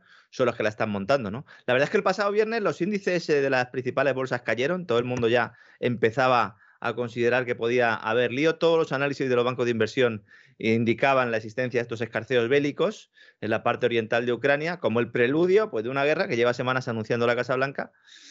Y sin embargo, y, y el lunes... que tiene que producirse por narices, pero sí. Los rusos no están por la labor. Y Maricrón estuvo hablando este fin de semana claro. con, con Putin, a ver si consigue evitar el follón, porque él es consciente de que a determinados poderes fácticos en Washington la guerra les vendrá de perlas, pero para Europa es como una pedrada en un ojo. Bueno, en el caso de, de Macron hay un elemento fundamental que yo creo que no se le está dando toda la importancia que tiene, y es cómo está aprovechando esta crisis para vestirse de líder europeo, mientras el canciller alemán está eh, con el rabo entre las piernas, eh, como vulgarmente se dice. Recién llegado, con un problema evidente de conflicto de intereses, porque claro, eh, a él el cuerpo lo que tendría que pedir sería llegar a un acuerdo con Rusia. Y está quedando a los pies de los caballos. Y Macron, muy inteligente en este caso, está saliendo y cuidado porque le está comiendo la tostada a Alemania. Hoy hemos tenido datos de, de la economía alemana, los veníamos avanzando desde hacía tiempo. Alguno dirá, bueno, ¿y qué tendrá que ver el dato de crecimiento de Alemania con qué? Pues eh, tiene que ver mucho, porque si eh, Alemania va a dejar de ser esa locomotora, cuidado porque puede perder buena parte de esa imagen, ¿no? De ese, de ese, bueno, pues de alguna manera esa legitimidad, ¿no? Que tiene para poder decirnos a los demás lo que tenemos que hacer, ¿eh? El Banco Central de Alemania hoy mismo, el Bundesbank, ha dicho que es probable ¿eh? que la actividad económica del país se haya reducido notablemente, ha empleado este término, entre enero y marzo. Esto implicaría segunda caída del P I B por segundo trimestre consecutivo, es decir, Alemania en recesión. Mientras que todo esto se está produciendo... Lo cual podría claro. ser verdaderamente impresionante. Hombre, yo me imagino que habrá gente que estará contenta porque dirá, mira, mantenemos a los rusos fuera, a los americanos dentro y a los alemanes abajo, ¿eh? O sea, habrá gente que se claro. estará frotando las manos, pero tampoco está el horno pabollos, ¿eh? Pero fíjese el papelón que está haciendo Macron cuando hasta hace pocos meses, pocas semanas, podríamos decir, había un conflicto serio entre la OTAN y Francia por el tema aquel de los bombarderos. ¿Se acuerda usted? Sí, cuando, sí. De los submarinos. Cuando... Más bien con Estados Unidos, sí. Sí, sí, con Estados Unidos y esa nueva OTAN suprema, ¿no?, que ha creado con Reino Unido y con, y con Australia, ¿no? Y un poco iban en esa línea. La verdad es que eh, hay mucha montaña rusa porque realmente... Nadie sabe real, realmente lo que está ocurriendo y ese es el principal problema que hay aquí. Es decir, la propaganda es tan amplia que es muy difícil saber, porque normalmente o hasta ahora, hasta el siglo veintiuno, pues había propaganda, había desinformación, pero mmm, solíamos tener más o menos claro lo que estaba ocurriendo. Ahora es bastante complicado. De hecho, eh, esta llamada que hizo Macron a Putin en la última hora de ayer, que ha dado lugar pues a esa cumbre Putin-Biden, que en la Casa Blanca dicen que existe, el Kremlin todavía...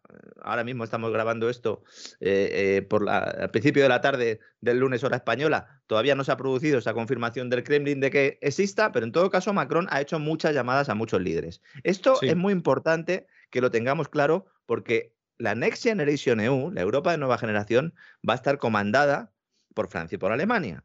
Y en la medida, evidentemente, como siempre ha sido, ¿no? Pero en la medida... Bueno, han dicho que les van a dejar algo a los italianos también, ¿no?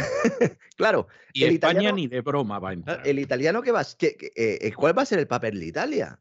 Aquí, porque... eh, pues hombre, llevar la música, el vino, el vino siempre que no choque con Francia... Y los espagueti, me imagino. Y, y, y la muestra de totalitarismo clara, ¿no? Con el señor Draghi ahí eh, funcionando y con todo ese ejemplo que al, al, en algún momento le dirán a España, mira lo que hizo Italia, ¿eh? Así que si ellos lo han hecho, tú también puedes. Pedrito, ¿eh? Porque yo creo que está además claro que eh, Sánchez revalida al final. Acertamos, ¿no? Creo que acertaremos, ¿no? Esta ronda de llamadas de Macron, insisto, eh, es como si él se hubiera puesto el traje de presidente eh, de Europa, ¿no?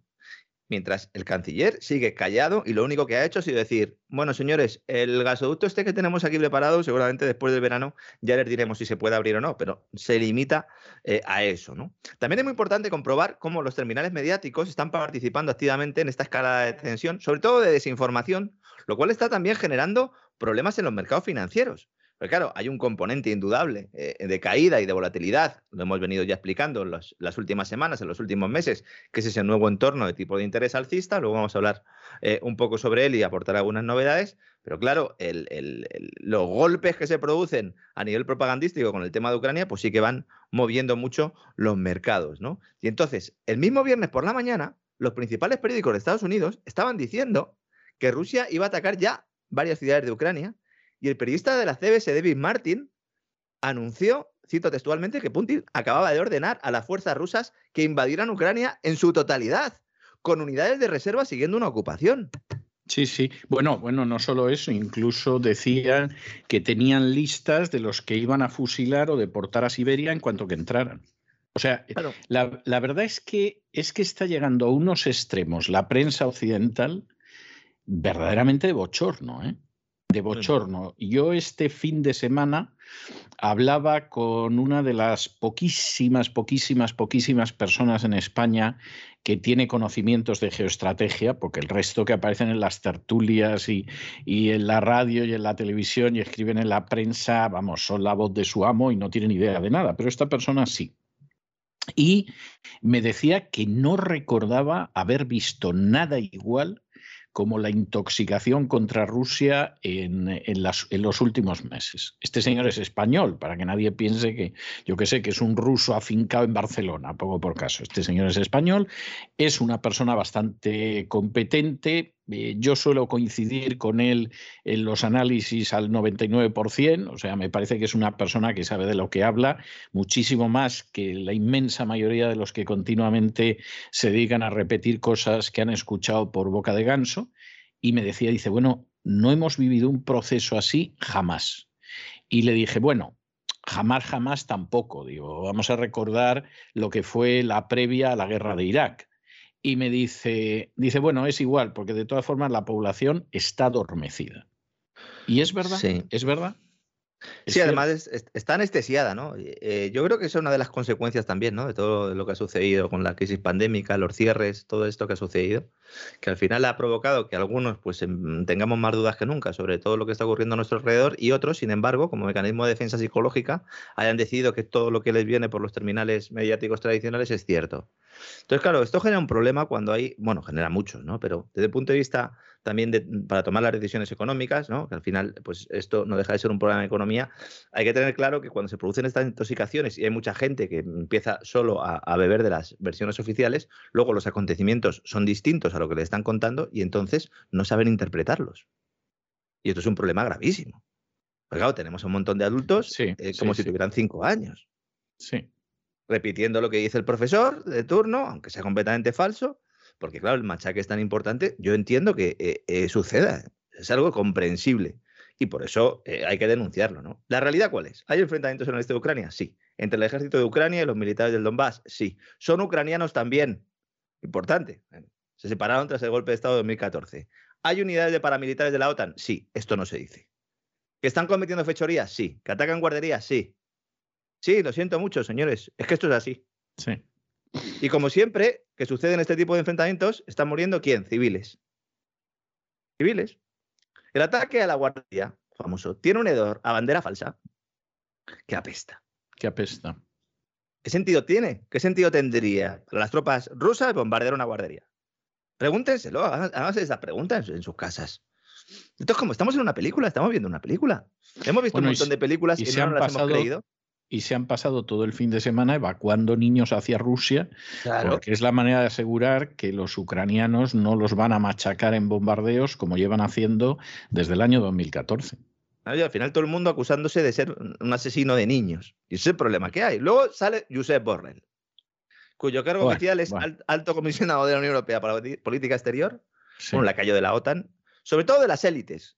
¿Eh? Que están intentando sí. detener una alianza futura entre Europa y Rusia. Y deseando, deseando además llegar a, a ser presidente del Gobierno de Salvación Nacional de España, que por cierto, hoy en el editorial he tenido yo que recordar, bueno, recordar, supongo que muchísima gente se ha enterado hoy en el editorial, que en una entrevista del año pasado, de mediados del año pasado, para el Financial Times, mm. Casado, esto en España no lo contaba, pero... en el extranjero y al Financial Times sí, decía que iba a presidir un gobierno de salvación nacional mm. en mm. el que estarían las fuerzas del Partido Popular y también socialistas. Sí, a la Nación, creo, de Argentina también se lo dijo. Creo, y hemos comentado a la Nación de Argentina sí. creo que también. Y además sí. señalaba que iba a ser un gobierno como el de Draghi, pero elegido democráticamente, vamos. O sea, para lo, sí, como, para, el de Armada, como el de Armada. Como el de exactamente. La... Para lo que estaba designado el niño Casado es indiscutible, no hay otra historia. Ahora hay que buscar a otro que vaya a hacer exactamente lo mismo que el niño Casado, pero, eh, en fin, que, que parezca que todo cambia para que todo siga igual, que decían en El Gato Pardo. Sí, porque aquí tenemos eh, varios intereses. Normalmente la gente lo ve esto como Estados Unidos y Rusia y no. Hay que no, introducir no, el factor OTAN. Y luego, sí. además del factor OTAN, hay que introducir el factor de aquellos que, estando en diferentes puestos de poder, eh, lo último que quieren es que Europa y Rusia puedan llegar a un acuerdo eh, económico, primero económico, no sé si político después, pero que comenzaría por el proyecto común energético. Precisamente la crisis energética es consecuencia, lo hemos explicado ya también en varias ocasiones, dedicamos un programa exclusivamente a ello, a esa mal llamada transición ecológica, que le ha dado mucho poder a quién, a los propietarios del gas fundamentalmente. Entonces, naturalmente, después de esa intervención en el mercado, el mercado, es decir, nosotros, los propios agentes, ¿cómo tendríamos que reaccionar? Tanto como ciudadanos, como gobernantes de los países, pues intentando asegurar pues ese suministro de gas, ¿no? Para que las economías sigan funcionando. Parece eso, de sentido común, claro, vamos. Eso acercaría a quién, evidentemente, a Europa y a Rusia. Y una vez que te sientas a hablar, te das cuenta de que el de enfrente... no es tan lobo como te lo estaban pintando, y que de hecho te puede hacer muchos más favores o puede sacar un mayor beneficio desde el punto de vista de defensa de tus ciudadanos, que les han empujado prácticamente a eso. Igual que están empujando a Rusia y a China y a una, a una alianza que antaño Rusia y China, ahora los vemos como un bloque, pero antaño anda que no se han tirado, eh, no se han lanzado tiros y pedras, ¿no? Que dice mi padre cuando pone una película de estas, ¿no? De, de mucha acción, ¿no? Claro. Si el comercio energético es clave para edificar una relación más profunda, pues entonces, Houston, tenemos un problema, nunca mejor dicho, ¿no? Y esto, de alguna manera, es lo que estaba haciendo Alemania por debajo de la mesa. Porque un gasoducto no se construye de la noche a la mañana.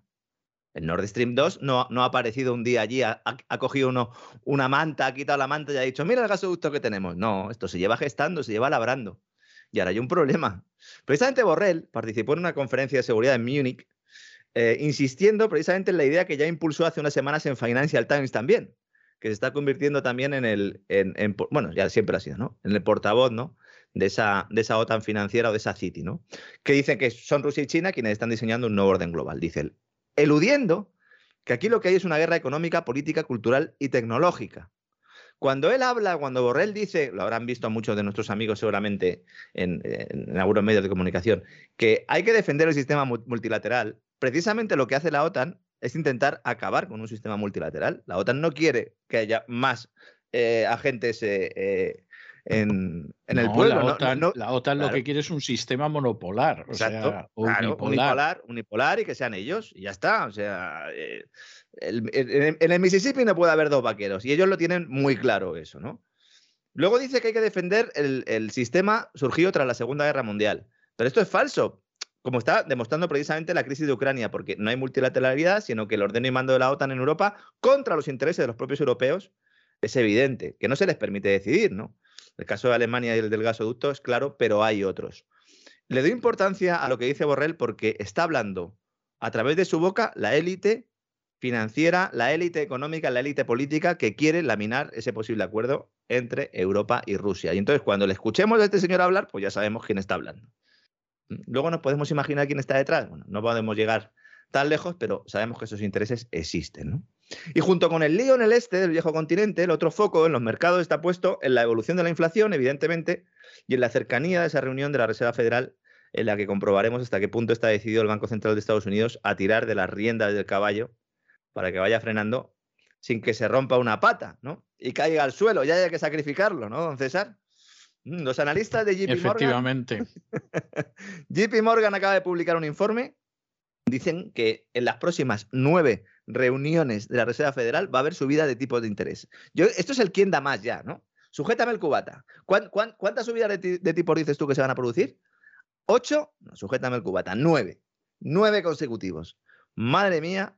Eh, lo, lo peor de todo es que el eh, mercado está descontando que con la subida de tipos de interés no va a ser suficiente para detener la inflación, que eso es lo verdaderamente peligroso, porque si no, no estarían subiendo el oro, por ejemplo, que parece estar despertando el letargo, un letargo inducido por la manipulación del mercado, otro elefante en la habitación que muchos analistas pasan por alto, que ha motivado varias condenas judiciales a bancos de inversión, que ayudan a los bancos centrales a mantener la ficción, pues de que el sistema monetario global, basado en la confianza y en la mentira, pues eh, no está dando sus últimos coletazos, ¿no? El oro mmm, al final sube porque es un valor, un valor refugio siempre que hay inflación. Lo normal es que haya una tendencia alcista eh, contra el oro. Y vamos a ver qué pasa con las criptos, que lo comentábamos también, ¿no? Hace unos cuantos días eh, se enfrentan ahora mismo a un reto, y es el reto de, de servir efectivamente como activo refugio, más allá de ser activo financiero o de ser un activo, un dinero a largo plazo, que hay mucha gente que considera que Eh, su labor fundamental o su función fundamental debe ser reserva de valor, no tanto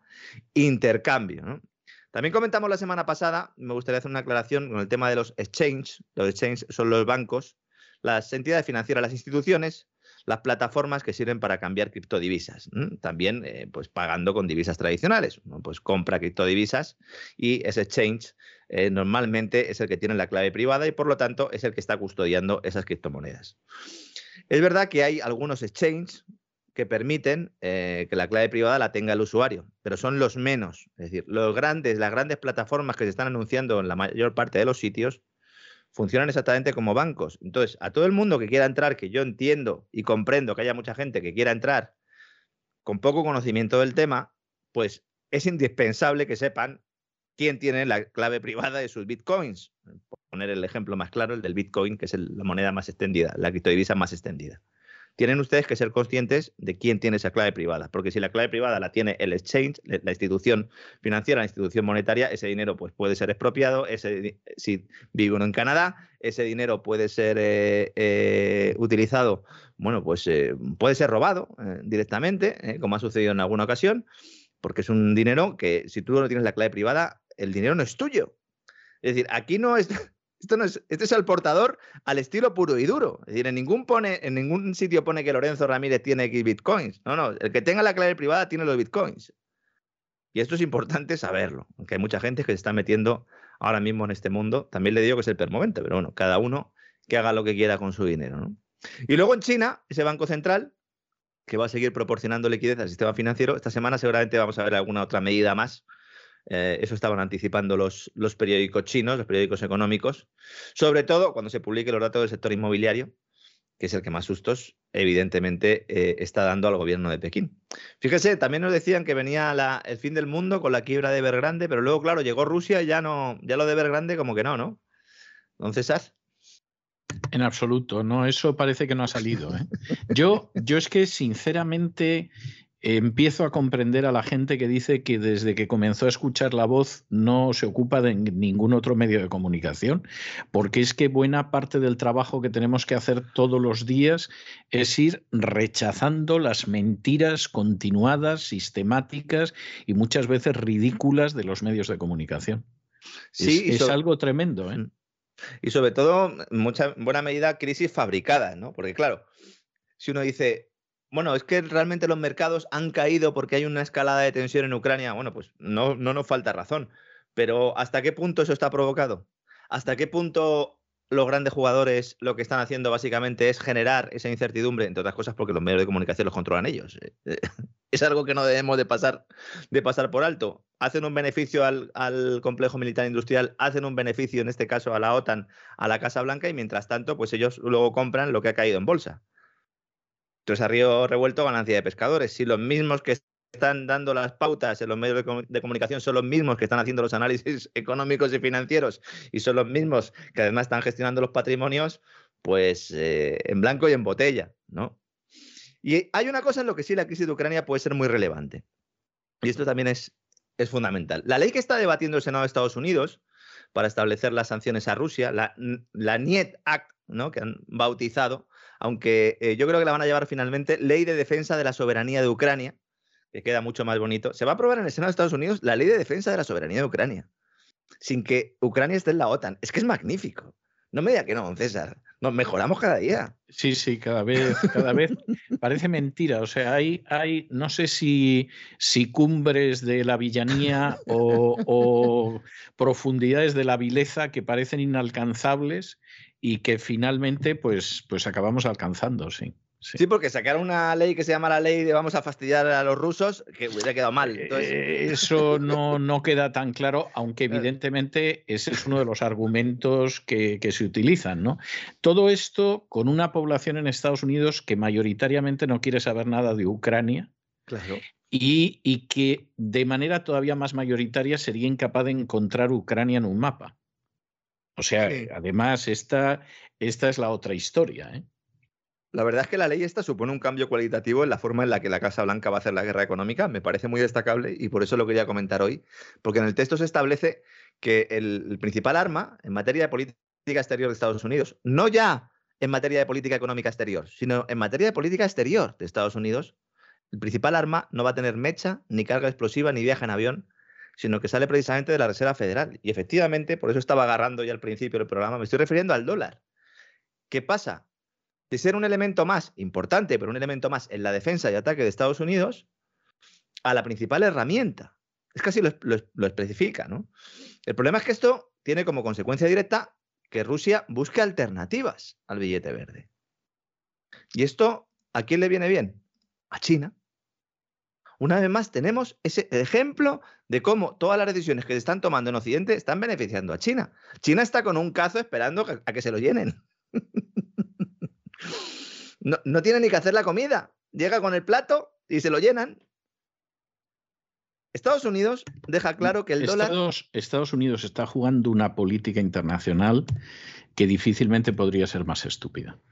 O sea, yo lo que... Lo que vamos a ver, lo que no puedo determinar es si esa estupidez se debe a una sensación de omnipotencia del complejo militar industrial que ha dicho podemos ir a por todas y nos imponemos como llevamos imponiéndonos tres cuartos de siglo. Si efectivamente detrás de todo esto pues está el anuncio de la agenda globalista que para cuando acabe esta década Estados Unidos ya no va a ser la primera potencia mundial y entonces efectivamente vamos en la buena dirección. o si es una mezcla de las dos. No lo sé, no sabría determinarlo en estos momentos con los datos que tengo en la mano. Pero ¿qué es una política estúpida hasta unos extremos verdaderamente delirantes? De eso sí que no tengo duda alguna. Hombre, al final hay una confluencia de intereses y sobre todo que es que están jugando con fuego. Hoy lo decía Matthew Lin, el director ejecutivo de Strategy Economics. Eh, el Economista publicaba el artículo en español, eh, si lo quiere buscar alguien, el economista punto es, el diario español, y lo que plantea es que eh, esta estrategia, pues lo que tiene es el riesgo de que grandes partes de la economía mundial se conviertan de alguna manera en un daño colateral de lo que de otro modo sería un conflicto regional. Es decir, al convertir el dólar en un arma, Washington podría acabar socavando el papel de la moneda como eje del sistema financiero mundial. Es importante tener esto en cuenta porque ahora cuando llega la subida de tipos, cuando eh, de alguna manera se fortalece ese dólar, si luego hay incertidumbre y efectivamente hay volatilidad en las bolsas, el dólar es uno de los activos refugios por excelencia, es decir, vive un buen momento, ahora el dólar, pues tener la tentación de utilizarlo eh, como un arma, pues puede socavar precisamente esa estabilidad que tiene la moneda, esa fortaleza que tiene, ¿no? Eh, el hecho de que eh, Rusia necesite de alguna manera o se le empuje a que vaya desvinculándose progresivamente del dólar, Eh, es muy relevante, porque Rusia todos los intercambios comerciales energéticos los hace en dólares, excepto el del nuevo gasoducto que, que va a construir con China y que ya ha anunciado que los intercambios serán en euros, precisamente como una forma pues, de, de hacer también política exterior, ¿no? Pero actualmente el mercado de hidrocarburos, el mercado energético, pues se tiene al dólar, eh, como es evidente, como divisa de referencia. Si tú lo que haces es empujar progresivamente a países a través de sanciones, a través de amenazas, a través de eternos conflictos, a que poco a poco vayan dejando eh, de utilizar el dólar, en un momento además en el que hay un cambio de era monetaria con unas criptodivisas que están surgiendo, con unas divisas de banca central que van a crecer, la situación es eh, eh, pues, eh, muy peligrosa, ¿no? No parece en principio que vaya a haber tropas por parte de la OTAN. Lo único que tenemos ahí es todos los escarceos que habíamos comentado antes, todas esas operaciones de bandera falsa, todos esos paramilitares, y luego vendrán las sanciones económicas, porque esto es una película para luego montar esas sanciones económicas y evitar la alianza, como decía, entre Europa y Rusia. Y aquí se especifica, en este proyecto de ley del que estábamos hablando, que el dólar va a ser la principal herramienta. En principio, a los bancos no se les va a permitir tratar con Rusia ni a ninguna institución financiera de ningún otro lugar del mundo. Se le va a permitir realizar ningún tipo de negocio con el país, siempre y cuando no se llegue a un acuerdo primero. Porque claro, esta cumbre, se sucederá en los próximos días, algunos apuntaban al jueves, puede ya plantear un poco eh, lo que va a ocurrir eh, pues en, los próximos, en las próximas semanas y sobre todo en los próximos meses. Fijémonos en la energía, fijémonos en las divisas, porque ahí está la clave para entender muchas de las, que están, eh, de las cosas que están sucediendo. Si muchos países alrededor de Rusia siguen ese ejemplo, no tanto porque Rusia se lo pida, sino porque China les diga, mirad, vosotros estáis en la nueva ruta de la seda, ¿para qué vamos a andar aquí comprando y vendiendo esto en dólares? Vamos a hacerlo en euros, vamos a hacerlo en criptos, vamos a hacerlo en, en el yuan digital, fíjate.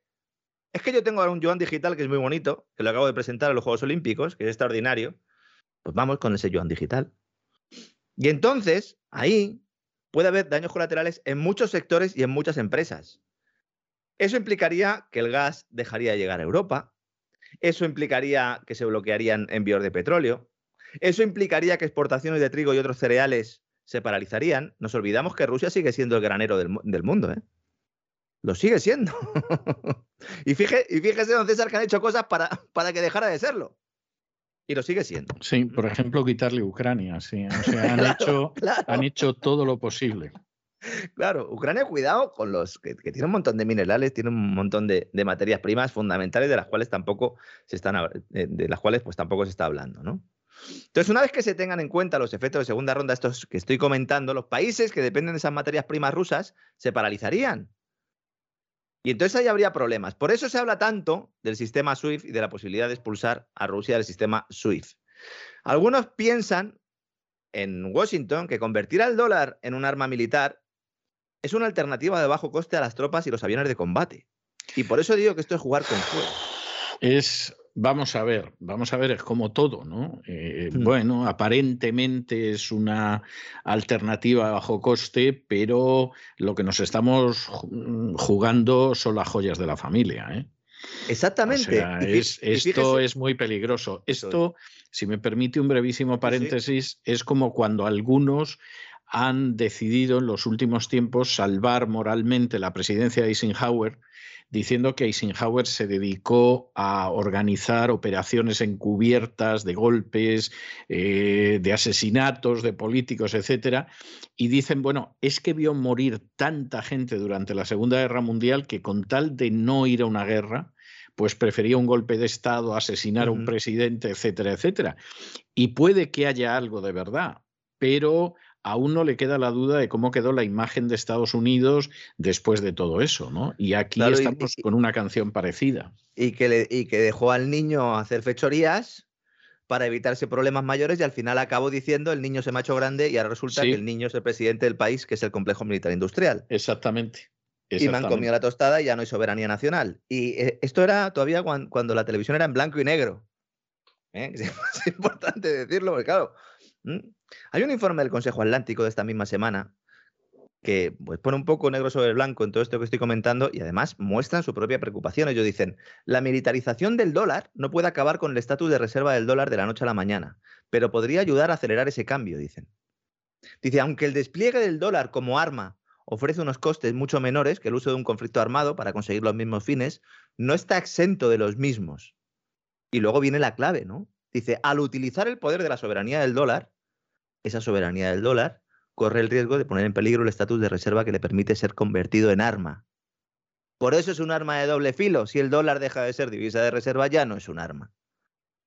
Cuidado, que estamos, ya lo, lo que le faltaba ya al dólar, después de todos los experimentos de la Reserva Federal, es que lo utilicen abiertamente como un arma y que se esté mencionando en estos términos. Yo me quedé asustado, de verdad, cuando he leído este informe. Insisto, en español lo pueden encontrar Matthew Lin en El Economista. Y mientras los chinos pues han dicho, bueno, pues hemos terminado los Juegos Olímpicos, mmm, sin pena ni gloria, la verdad, ¿no? Al final lo del boicot y tal, pues eh, el boicot diplomático que no deportivo de cuatro países solo generó un poco de pataleta al principio y poco más. Eh, el evento ha tenido continuamente el, el fantasma, ¿no? Del, de ese... de ese conflicto en Ucrania. Las portadas del primer día yo creo que han sido las más relevantes, ¿no? Cuando se reúnen Xi Jinping y Vladimir Putin y a partir de ahí los Juegos Olímpicos, como digo, pasan sin pena ni gloria porque todo el mundo sigue pendiente de esa invasión de Ucrania, mil veces anunciada desde Washington y nunca concretada. A ver si ya finalmente sabemos cuándo se sientan Biden y Putin. Los franceses ya están con la mosca detrás de la oreja porque dicen, a ver si Macron se ha trabajado todo esto para mejorar su imagen y luego va a salir yo y va a decir que la, que la crisis la ha solucionado él. Bueno, pues, pues, pues llevan mucha razón, porque es lo que va a hacer, básicamente, Sleepy Joe. ¡Que aguante Joe! Don César, ¿no? Comentábamos antes fuera de micrófono, Joe Biden... Joe, sé fuerte, piensan, sé fuerte, Joe, sí. Que aguante Joe porque como, como le dé... un yuyu a este hombre, pierda, pierda la clave del wifi y esté eh, un par de semanas sin poder funcionar, cuidado con Kamala. Cuidado con Kamala Harris. Que esta mujer va por todo. La mujer, como le dejen veinte minutos en el despacho Oval, nos la lía, ¿eh? ¿El maletín ese del botón está ahí en el despacho Oval? ¿O esto, esto lo tienen guardado? Yo creo que se lo tienen que traer. Yo creo que se lo tienen que traer, sí. Que a Biden procurarán no traérselo porque lo mismo pone el aire acondicionado. Entonces, es, esto es grave, ¿no? Sí, porque lo de las dos llaves, no hacen falta dos llaves, no tiene que haber otro con otra Dios llave. Gracias. Imag Muchas sí, pero fíjese, si le da usted la otra llave a Kamala Harris, ¿para qué queremos más? ¿No? Sí, sí, le diría yo. Nos estamos riendo por tomarnos esto con, con un grano de, de esperanza, pero, pero verdaderamente es una situación gravísima. O sea, estamos en una situación de enorme gravedad y no por lo que vaya a pasar en Ucrania. Ahora mismo no. Estados Unidos está sin presidente del gobierno. Es que es importante decir esto, ¿eh? Y duro. Y duro. En otros casos había monigotes, pero es que este señor... Es que no estaba en condiciones ni siquiera el primer día. No es que no lo esté ahora. Pero bueno, don César, a ver qué hacen ustedes. Que como Kamala Harris le diga a Joe pon el termostato a veintitrés, eh, al final se lía. Así que por favor, que esté todo el mundo ahí atento. Yo entiendo que ahí habrá cámaras, ¿no? Después de, desde lo de Clinton habrá cámaras, ¿no? En el despacho Oval, ¿o no?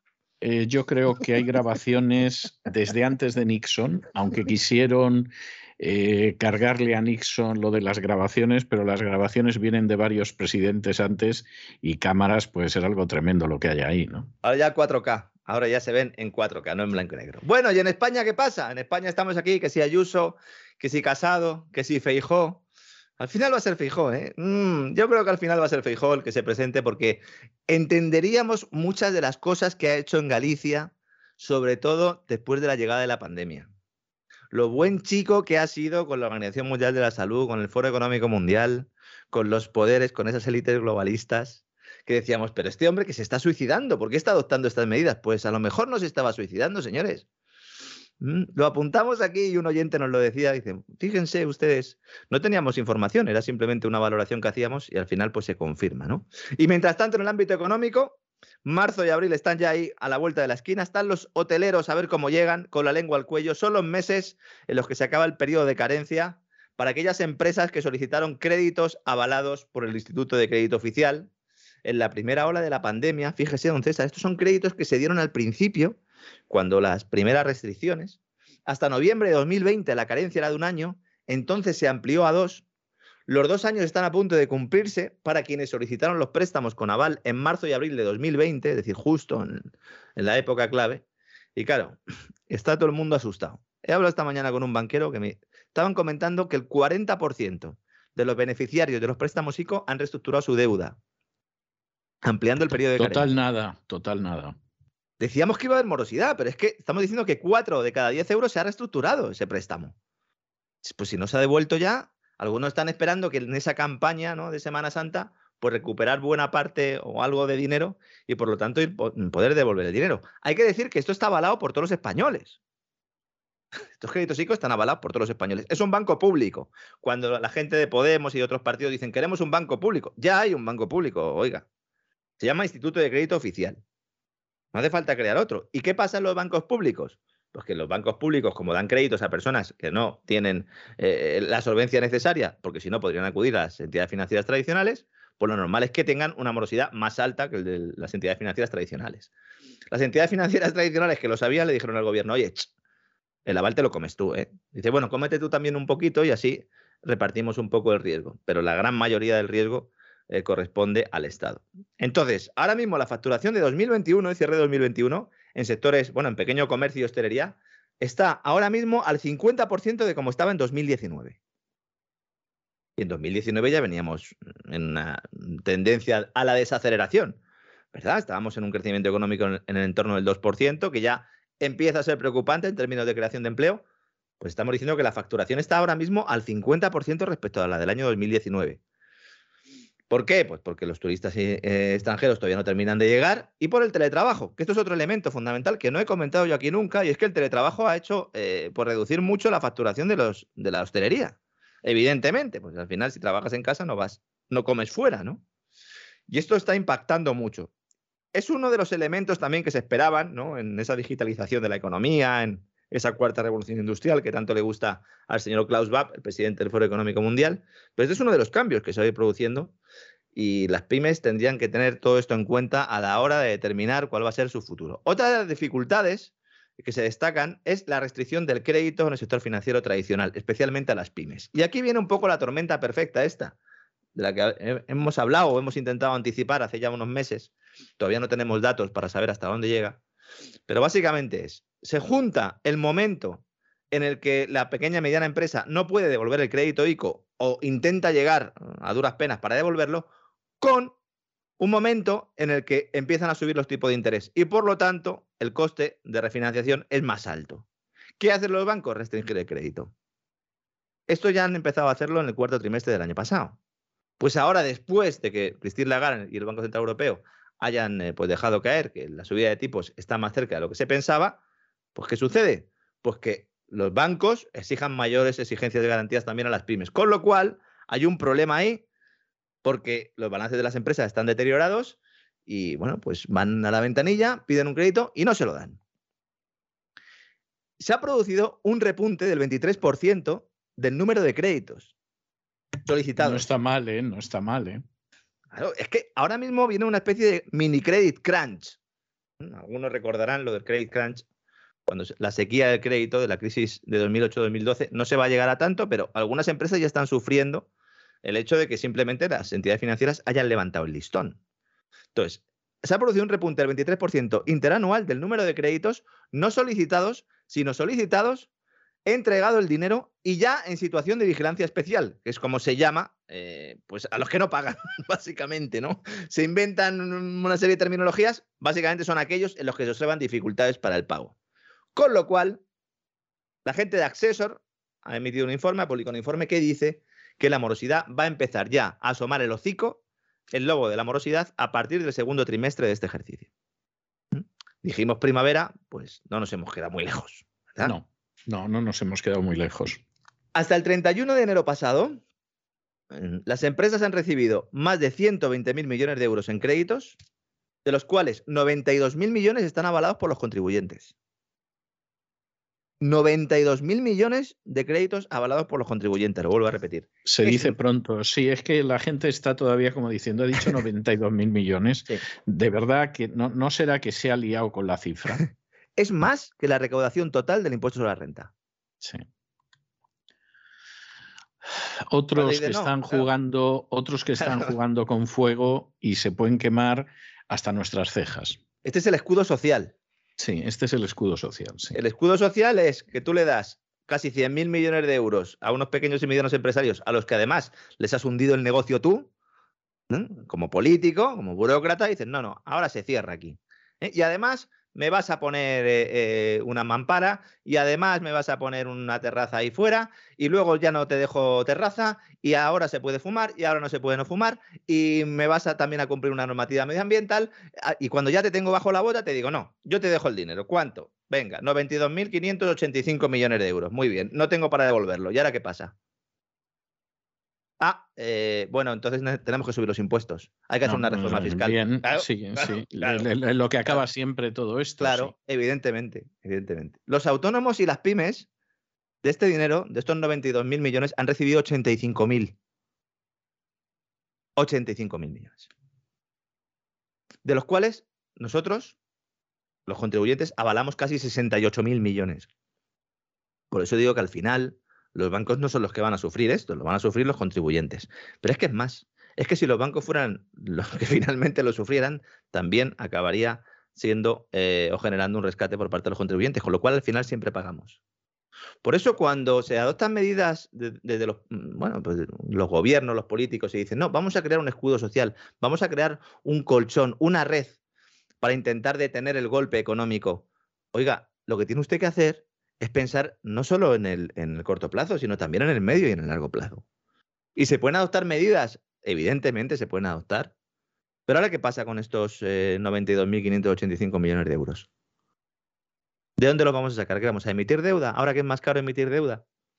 ¿O qué hacemos? ¿Prorrogamos los E R T E un mes más? Que es lo que acaba de decir esta mañana el Ministerio de Trabajo. Dice, ah, pues se prorrogan los, los E R T E un mes más y ya está. Ya no es el que venga después que arree, ya es a ver cómo arreo yo dentro de un par de meses. Que este es el tema, ¿no? Claro, muchos dicen, bueno, no hay problema porque ahora Hacienda, como está recaudando tanto y tal. A ver, ahora mismo se está produciendo una subida encubierta del impuesto sobre la renta, que es un escándalo y que se está produciendo fundamentalmente por la inflación. Es decir, aquí se está hablando mucho de la reforma fiscal. Yo también, ¿no? Y que si se van a subir unos impuestos o no se van a subir otros, pero el gobierno ya está aplicando su primera gran medida tributaria. Es una subida de impuestos en toda regla al no deflactar la tarifa de este tributo en función del I P C, porque hay que relacionar el I P C con, con, el, con el impuesto sobre la renta. Porque si no, si no haces absolutamente nada y tienes una tasa de inflación del seis coma cinco por ciento en dos mil veintiuno, pues entonces, ¿qué haces? Sacas una tajada por una subida de impuestos, del I R P F en este caso, encubierta, que van a, eh, van a suponer cuatro mil ciento diez millones de euros. Claro, comparado con los noventa y dos mil es una broma, pero Hacienda considera que es una cantidad importante. Estamos hablando de más de doscientos euros por persona. ¿Mm? Simplemente en el impuesto sobre la renta. Esto lo llaman la fiscalidad en frío, pero yo creo que esto tiene que ser caliente porque para que entre tiene que estar caliente. Porque, vamos a ver, si no actualizas la tarifa del impuesto y el resto de los elementos en función de la inflación, entonces, oiga, ¿qué está usted haciendo? ¿Me está usted subiendo los impuestos de forma, bueno, en frío, por la puerta trasera, sin que yo me dé cuenta? Efectivamente, esto la mayor parte de la gente no tiene ni idea de que esto sucede. Y se da una paradoja. que muestra hasta qué punto la política fiscal no tiene nada que ver con, con los ciudadanos. Los que declaran el I R P F pagan más, a pesar de que han perdido poder adquisitivo, porque la inflación, ¿qué es lo que nos dice? Que has perdido poder adquisitivo. Sin embargo, pagas más impuestos sobre la renta. Pero diga, si es que con esta renta puedo comprar menos cosas. Pues se aguanta. Se aguanta usted. Cuidado con la próxima declaración de la renta, que más de uno se va a llevar una sorpresa.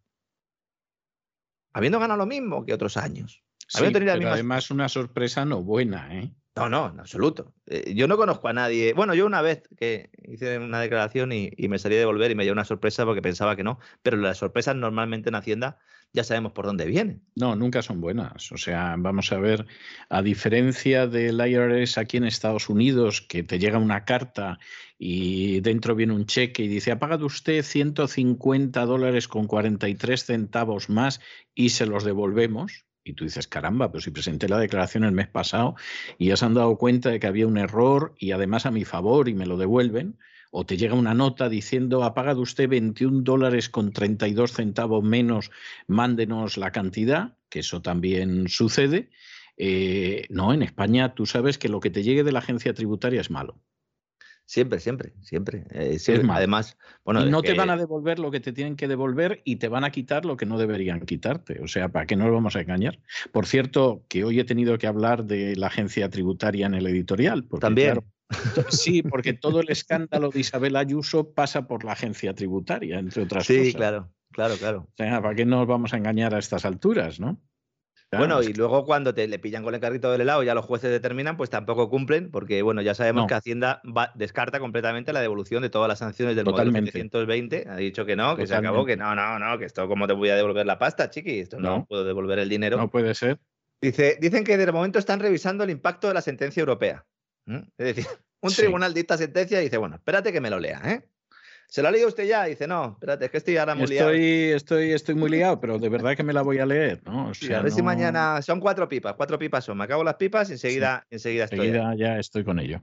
Cuando un sí. tribunal superior de... Bueno, el Tribunal de Justicia de la Unión Europea, que dice, oiga, que el modelo este que ustedes utilizan para grabar bienes y derechos en el extranjero, que es que es ilegal. Oiga, es ilegal, ¿no?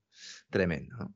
Y voy a hacer un pequeño comentario antes de terminar. En el ámbito empresarial no suelo comentar mucho, excepto cuando son empresas relacionadas con los sospechosos habituales, y en este caso es una de ellas. Estamos hablando de Naturgy. A ver, Naturgy tiene el famoso gasoducto, el Medgaz, que es el que funciona ahora una vez que trae el gas de Argelia, una vez que, el, que pasaba por Marruecos, pues finalmente se cerró con toda la polémica que aquí contamos, ¿no? Este eh, Medgaz lo gestiona Naturgy en una sociedad con BlackRock. ¿Mm? Hay gente que no lo sabe esto, pues sí. Naturgy controla el cuarenta y nueve por ciento de Medgaz. El otro cincuenta y uno por ciento, eh, pues la empresa argelina, Sonatrach, que es una empresa estatal, y de ese cuarenta y nueve por ciento que controla Naturgy, en realidad no lo controla todo, porque es de una sociedad que se llama Medina Partnership, domiciliada en Madrid, pero eh, en el cual está, está repartido al cincuenta por ciento del capital entre Naturgy y BlackRock. Qué espabilados los de BlackRock, ¿eh? Qué bien, sí, qué bien sí. visto, ¿eh? Al final se han quedado con el único gasoducto que trae gas de Argelia. Esto es visión, ¿no? Y, y lo demás tonterías, ¿no? Bueno, pues en medio de todo este proceso, contamos ya que había varios fondos de inversión que eh, en su momento entraron en Naturgy, C V C Capital Partners, fondo de inversión británico, y otro norteamericano que se llama Global Infrastructure Partners, ya hace tiempo. Bien. El fondo australiano I F M lanza en su famosa OPA, todavía se está investigando, o por lo menos Vox ha pedido en el Congreso que se investigue, ya veremos si se investiga, la posible existencia de un informe del C N I que indicaría que habría habido un pacto ilegal de accionistas, porque I F M habría eh, pues usado información interna que solo se la podían haber facilitado los accionistas, y los accionistas son estos fondos y CaixaBank, criteria que en principio estaba, bueno, la Fundación Bancaria La Caixa, que en principio estaba o se oponía a la entrada de I F M, y se opone, eh, se lo puedo asegurar, lo cual no era sospechoso de haber facilitado la información. Y en medio de todo este jaleo siempre ha habido el run run, algunos lo hemos publicado, otros nos han atrevido y a otros no les han dejado, de que en realidad el fondo lo que quería hacer era despiezar, o los fondos lo que querían hacer era despiezar Naturgy para venderla. Se nos dijo por activa y por pasiva que esto no era verdad, que esto no era verdad. Sí, Naturgy no se ha dividido en dos, se ha partido en dos. Anda, fíjate. Sí. Y eso que era mentira. Era mentira. Se ha partido en dos y van a tener dos consejos de administración separados. Van a separar por un lado el negocio regulado y por otro lado el no regulado. No voy a decir liberalizado porque no está liberalizado. Tampoco digamos que esté exento de regulación, pero bueno, vamos a denominarlo así. El negocio regulado es como un bono, porque ¿quién garantiza los ingresos de Naturgy en el negocio regulado? Pues todos los contribuyentes. Claro.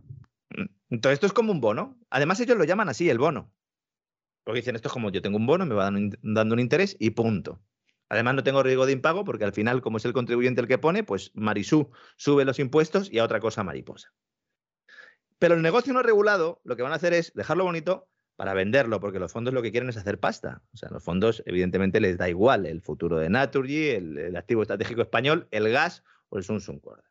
Bien. Ya hoy en Expansión vemos, Naturgy valora Medgaz en mil novecientos millones de euros como pieza clave del spin-off. ¿Va a vender Naturgy Medgaz? ¿Va a vender Naturgy la empresa que gestiona Medgaz, mejor dicho? ¿O de la que cuelga la alianza con BlackRock?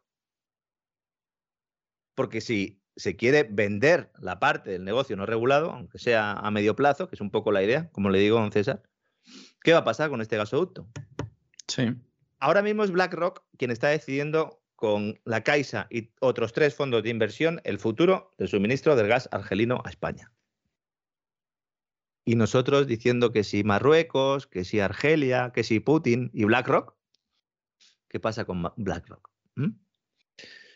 Se ha producido este despiece y la compañía se va a ir vendiendo por trozos. ¿Mm? ¿Por qué? Porque a Reinés, al presidente de Naturgy, y esto tampoco se puede escribir ni se puede contar en ningún sitio, pero aquí sí, lo que quiere no es ser presidente de Naturgy, es quiere suceder a Isidro Faina en el trono de la Caixa. Y eso es lo que quiere él. Y ahí es donde tiene la mirada puesta. Entonces, entendamos desde, desde este prisma todo lo que está ocurriendo en la compañía. Si analizamos lo ocurrido meses atrás, veremos cómo se produjeron expedientes de regulación de empleo, cómo se fue dejando la empresa preparadita, cómo ha pasado desapercibida en todos los líos con el gobierno, mientras Iberdrola se partía la cara, cuando Sánchez Galán había dejado de ser el niño bonito. Pero claro, es que detrás de Naturgy está Criteria y está Caixa. Y esto ya son palabras mayores. ¿Mm? Estamos hablando de un gasoducto, el de Medgaz, que gana un euro por cada dos euros que ingresa. El margen es espectacular, por cada dos euros con seis que ingresa, más o menos un margen del treinta por ciento. Es una de las joyas del grupo, evidentemente se considera activo no regulado, a pesar de ser estratégico en la seguridad energética española. Muy bien, magnífico, es, es fantástico, es fantástico. Y los del C N I preocupados porque vengan los chinos. Los del C N I sí. Dicen, no, no, que no vengan los chinos. Oiga, pero ¿y, y qué pasa con este gasoducto? Sí. Que es fundamental, es fundamental para la seguridad energética de España. Así que nada, seguiremos informando. De momento aquí todo el mundo es bueno, todo el mundo da dividendo, todo el mundo está contento, se está vendiendo que esta operación de separación de Naturgy genera valor al accionista, eh, para el accionista. El primer día que se anunció esta escisión, el, la acción se pegó un varapalo en bolsa espectacular, con lo cual... Lógicamente, no. Cosa que a nadie le debe sorprender. Claro, porque ahora la historia es, ¿se seguirá calentando, se irá calentando el valor de la empresa no regulada? Porque todo el mundo espere que en algún momento se venda y que haya un pelotazo, mientras la otra pues eh, eh, sigue sirviendo un poco como una inversión más conservadora. Pues a lo mejor, en todo caso, seguiremos atentos, lo contaremos aquí, don César. Todo lo que además no se puede encontrar en determinados sitios, porque pagan para que no se cuente, pues aquí lo tendrán nuestros amigos cada día, como saben. Pues así será, así será. Lo que pasa es que usted ahora se marcha solo por unos instantes, no hasta mañana, porque hoy es lunes, todos los lunes tenemos programa doble y sesión continua de cultura hispánica, a pesar de que no nos financia ni subvenciona a nadie, ni ganas tenemos, y, y realmente es algo absolutamente estupendo. Regresamos enseguida con el Así fue Hispania y luego veremos cómo hablar cada vez mejor el español. Hasta dentro de unos instantes. Antes, hasta ahora, don César. Hasta ahora.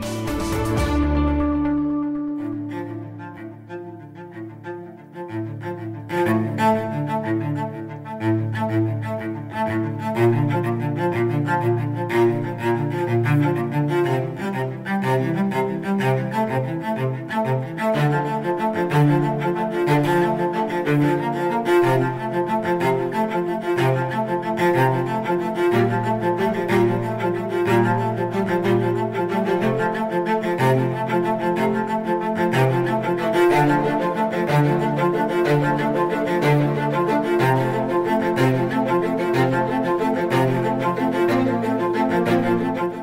fue España, con César Vidal y Lorenzo Ramírez.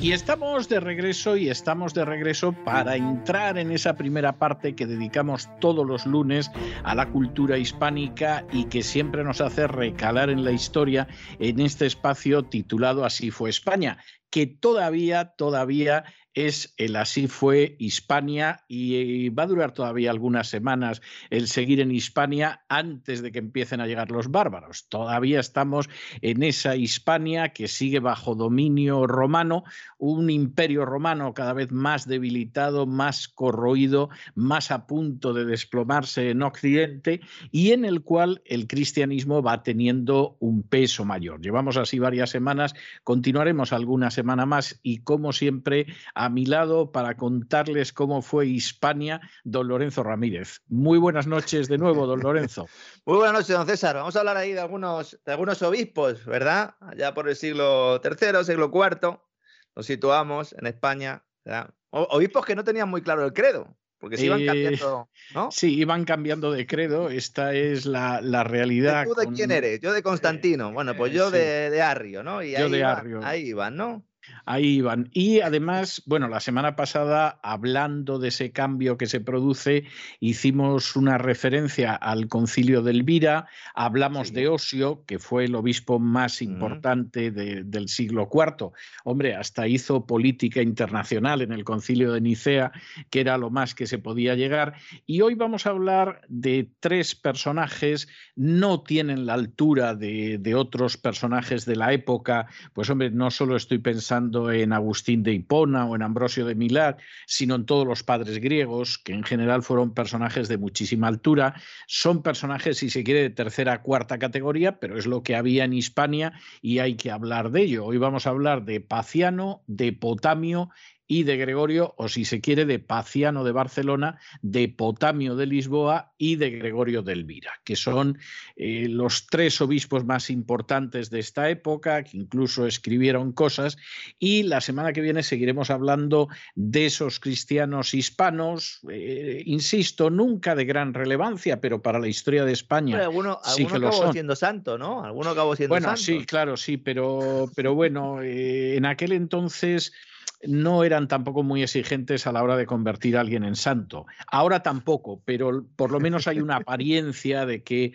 existe esa institución del abogado del diablo que va mostrando que, que a lo mejor no es santo, eh, se exigen dos milagros que luego tienen menos garantías que las que te dan los bancos de que te van a devolver el plazo fijo, en fin, cosas de ese tipo. Pero bueno, al menos en apariencia, digamos que ahora llegar a santo está más complicado, hay un un sistema más sofisticado. En aquel entonces, hombre, la prueba está en que durante la Edad Media acabaron convertidos en santos personajes que luego se ha sabido que no existieron, como San Jorge, por ejemplo, que eh, lo quitaron después del Vaticano segundo del santoral, lo cual no ha evitado que siga siendo patrono de Cataluña, que también es una nación que nunca existió, tiene cierta lógica, o que haya habido santas que también desaparecieron, como Santa Catalina, que también desapareció del santoral después del Vaticano segundo porque no había existido, y mire usted lo que son las cosas, fue la santa que supuestamente se le apareció a Santa Juana de Arco, con lo cual el, el lío mm. que, que aparece con esto de los santos es tremendo. Pero bueno, nosotros vamos a volver a nuestra época y empezamos efectivamente con Paciano de Barcelona, que es uno de los padres de la Iglesia, pero evidentemente menor, con bastante influencia, y esto es lógico, de lo que era África, porque como hemos comentado en otras ocasiones, el cristianismo hispano es un cristianismo fundamentalmente un cristianismo africano, y personaje muy preocupado sobre todo por las supersticiones que existían y también por lo que eran las corrientes eh, más estrictas dentro del cristianismo, ¿no? Uh-huh. Tengo que decir que Paciano, siguiendo las órdenes de, de Pablo de Tarso, estaba casado, como dice Pablo, que tienen que estar los obispos, en las cartas, en las epístolas pastorales. Como estaban tenía, todos en el Nuevo Testamento. Como estaban todos en el Nuevo Testamento, salvo alguna excepción. Eh, le conocemos por lo menos un hijo, que se llamaba Dextro, al que me referiré luego, y fue obispo de Barcelona, pues eh, posiblemente durante lo que sería la segunda mitad ya de, del siglo cuarto.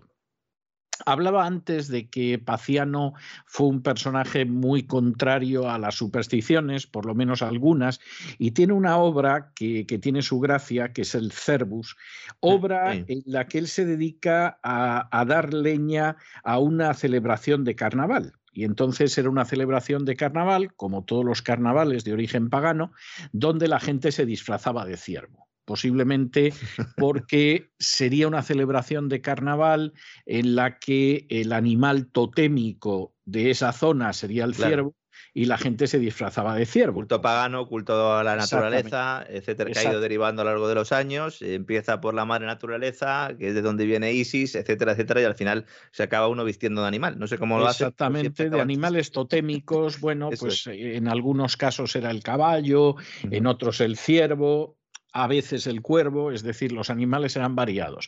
Claro, esto ya en la mitad segunda del siglo cuarto, evidentemente era escandaloso, Paciano discurre en contra de, de estas celebraciones.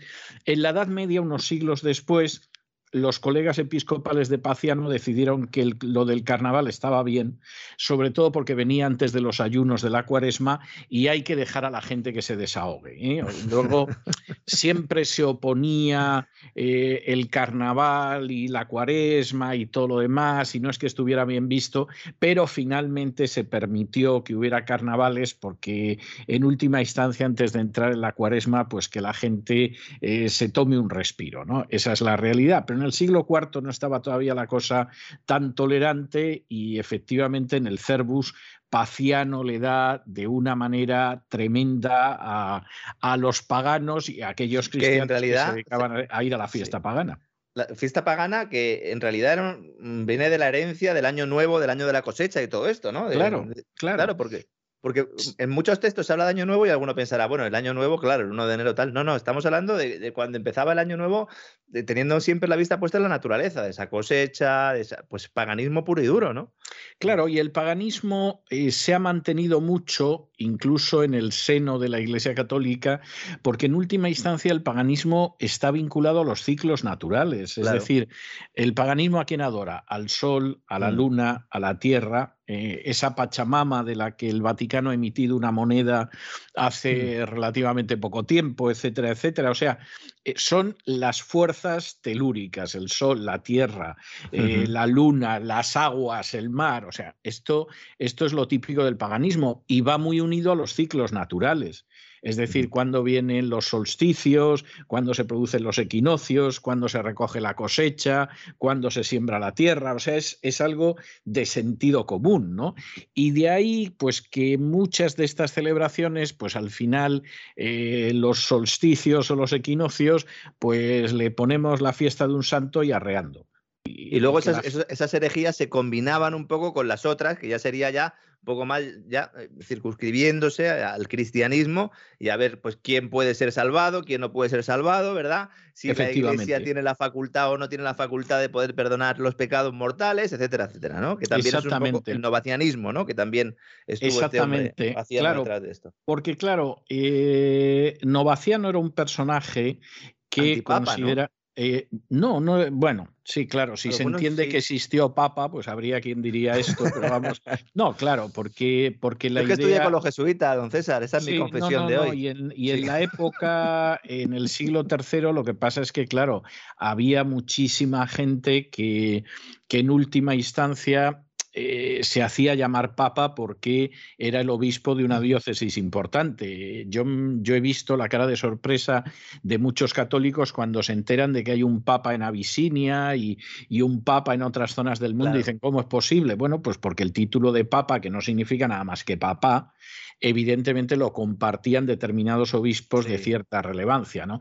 Eh, Novaciano era un sacerdote que a mediados, a inicios de la segunda mitad del siglo tercero, se opuso a la elección del obispo de Roma, Cornelio, ¿no? Y eh, se opuso a ello después de que habían asesinado a su antecesor, que era Fabián, porque consideraba que Cornelio iba a admitir dentro de la Iglesia a, a todos los que no deberían estar. Entonces estaba dispuesto a mantener en la Iglesia a gente que eran cristianos que no eran practicantes, estaba dispuesto a absolver a gente que, que había apostatado de la fe prácticamente sin ninguna con, condición, y eso provocó una situación que va a durar, pero un siglo largo, que era el famoso problema de los lapsos, es decir, los caídos, por traducirlo del latín, que era aquella gente que habían apostatado y que en un momento determinado pues querían volver, y entonces había los que eran partidarios de, bueno, que realicen algún tipo de penitencia y vuelvan, y los que decían, no, mira, no, una persona... Digamos, uno, uno que se había casado por segunda vez, ya era uno de estos. Este, por ejemplo, era uno de estos, o sea, sí. que los lapsos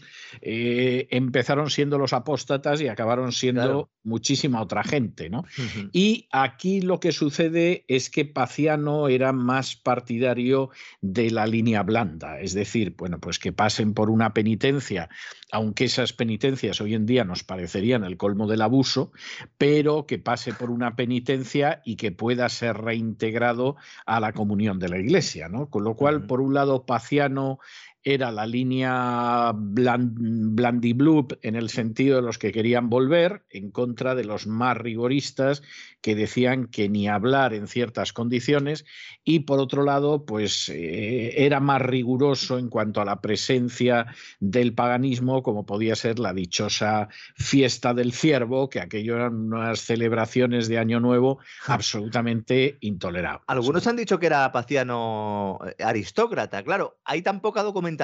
Algunos han planteado sí. que tenía familia de alta alcurnia y tal, es difícil decirlo, ¿no? Pero se le considera de alto rango social, eso sí, ¿no? Sí, sí, y en última instancia tampoco es algo que sea, que sea imposible, o sea, es una posibilidad, porque eh, sí se va produciendo ya, sobre todo a partir del siglo tercero, hay indicios de que incluso antes, el hecho de que determinados cargos episcopales los acaba teniendo gente de cierto rango social. Uh-huh. Incluso eh, se da la circunstancia eh, de que determinadas eh, relaciones sociales eran intolerables, aunque esta gente fuera cristiana. Es decir, había ido perdiendo de vista esa idea que aparece en el primer escrito, primer escrito cronológico del Nuevo Testamento, que es la carta de Pablo de Tarso uh-huh. a los Gálatas, donde dice que en Cristo no hay ni hombre, ni mujer, ni judío, ni griego, ni esclavo, ni libre. Bueno, pues eso lo decía él escribiendo más o menos en el año cuarenta y nueve después de Cristo. Uh-huh. Pero trescientos años después había quien pensaba que no. Por ejemplo, hay un episodio eh, que es muy triste, que es el famoso episodio en virtud del cual eh, Agustín, eh, conocido como San Agustín vulgarmente, sí. Agustín de Hipona, había vivido durante mucho tiempo con una señorita sin casarse, señorita que además le dio un hijo. En un momento determinado, cuando Agustín abandona la secta de los maniqueos y se convierte al cristianismo, pues eh, parece ser que lo suyo hubiera sido que se hubiera casado con esta buena chica, que toda la sensación que da era que tenía una paciencia impresionante con el futuro santo. O sea, era una persona buenísima que le siguió en todas las ocasiones, etcétera, etcétera. Y eh, eso no es posible, aparte porque le caía muy mal a la mamá del santo, que era cristiana, pero da la sensación de que era más mamá, más boys mama que, que santa, y le caía muy mal la, la novia del hijo, a pesar de que era la mamá de su nieto, entre otras cosas porque era una muchacha de una condición social inferior a la de Agustín de Hipona. Y por lo tanto la sociedad romana no veía mal que estuviera viviendo con ella sin casarse, que tuviera hijos, etcétera, pero encontraba inaceptable que se pudiera casar con esa chica. Eso, eso, incluso después de que el cristianismo tenía una influencia social enorme, etcétera, pero el cristianismo en absoluto se le ocurrió incidir en, en esa situación de discriminación social, todo lo contrario. Y al final Agustín abandona a la muchacha no porque haya decidido vivir en castidad o porque haya decidido mantenerse célibe. Uh-huh. Al final es eso lo que sucede, pero esa no es la razón. La razón fundamental, y su madre se lo dice una y otra vez hasta que lo convence, es que, hijo, tú no te puedes casar con esa chica. Es decir, porque tú tienes un rango social que no permite que te cases con esa muchacha. Y son tremendas las palabras de Agustín de Hipona cuando cuenta cómo al final abandona a esta pobre mujer, que insisto, si había una santa en la familia debía ser ella, porque era más buena que el pan, y abandona a esta pobre mujer y dice que fue como si le hubieran arrancado un miembro y eh, el cuerpo se le quedara sangrando, sí, todo lo que tú quieras, pero al final acabaste abandonando a, a esta mujer, que era una bellísima persona. Y o la suegra, efect, la suegra. Y, dijo, ¿no? y efecti, pero la suegra, la madre la suegra de Agustín, de ella, claro. eh, pues supuestamente también era una santa, pero vamos, la santa era de cuidado, ¿no?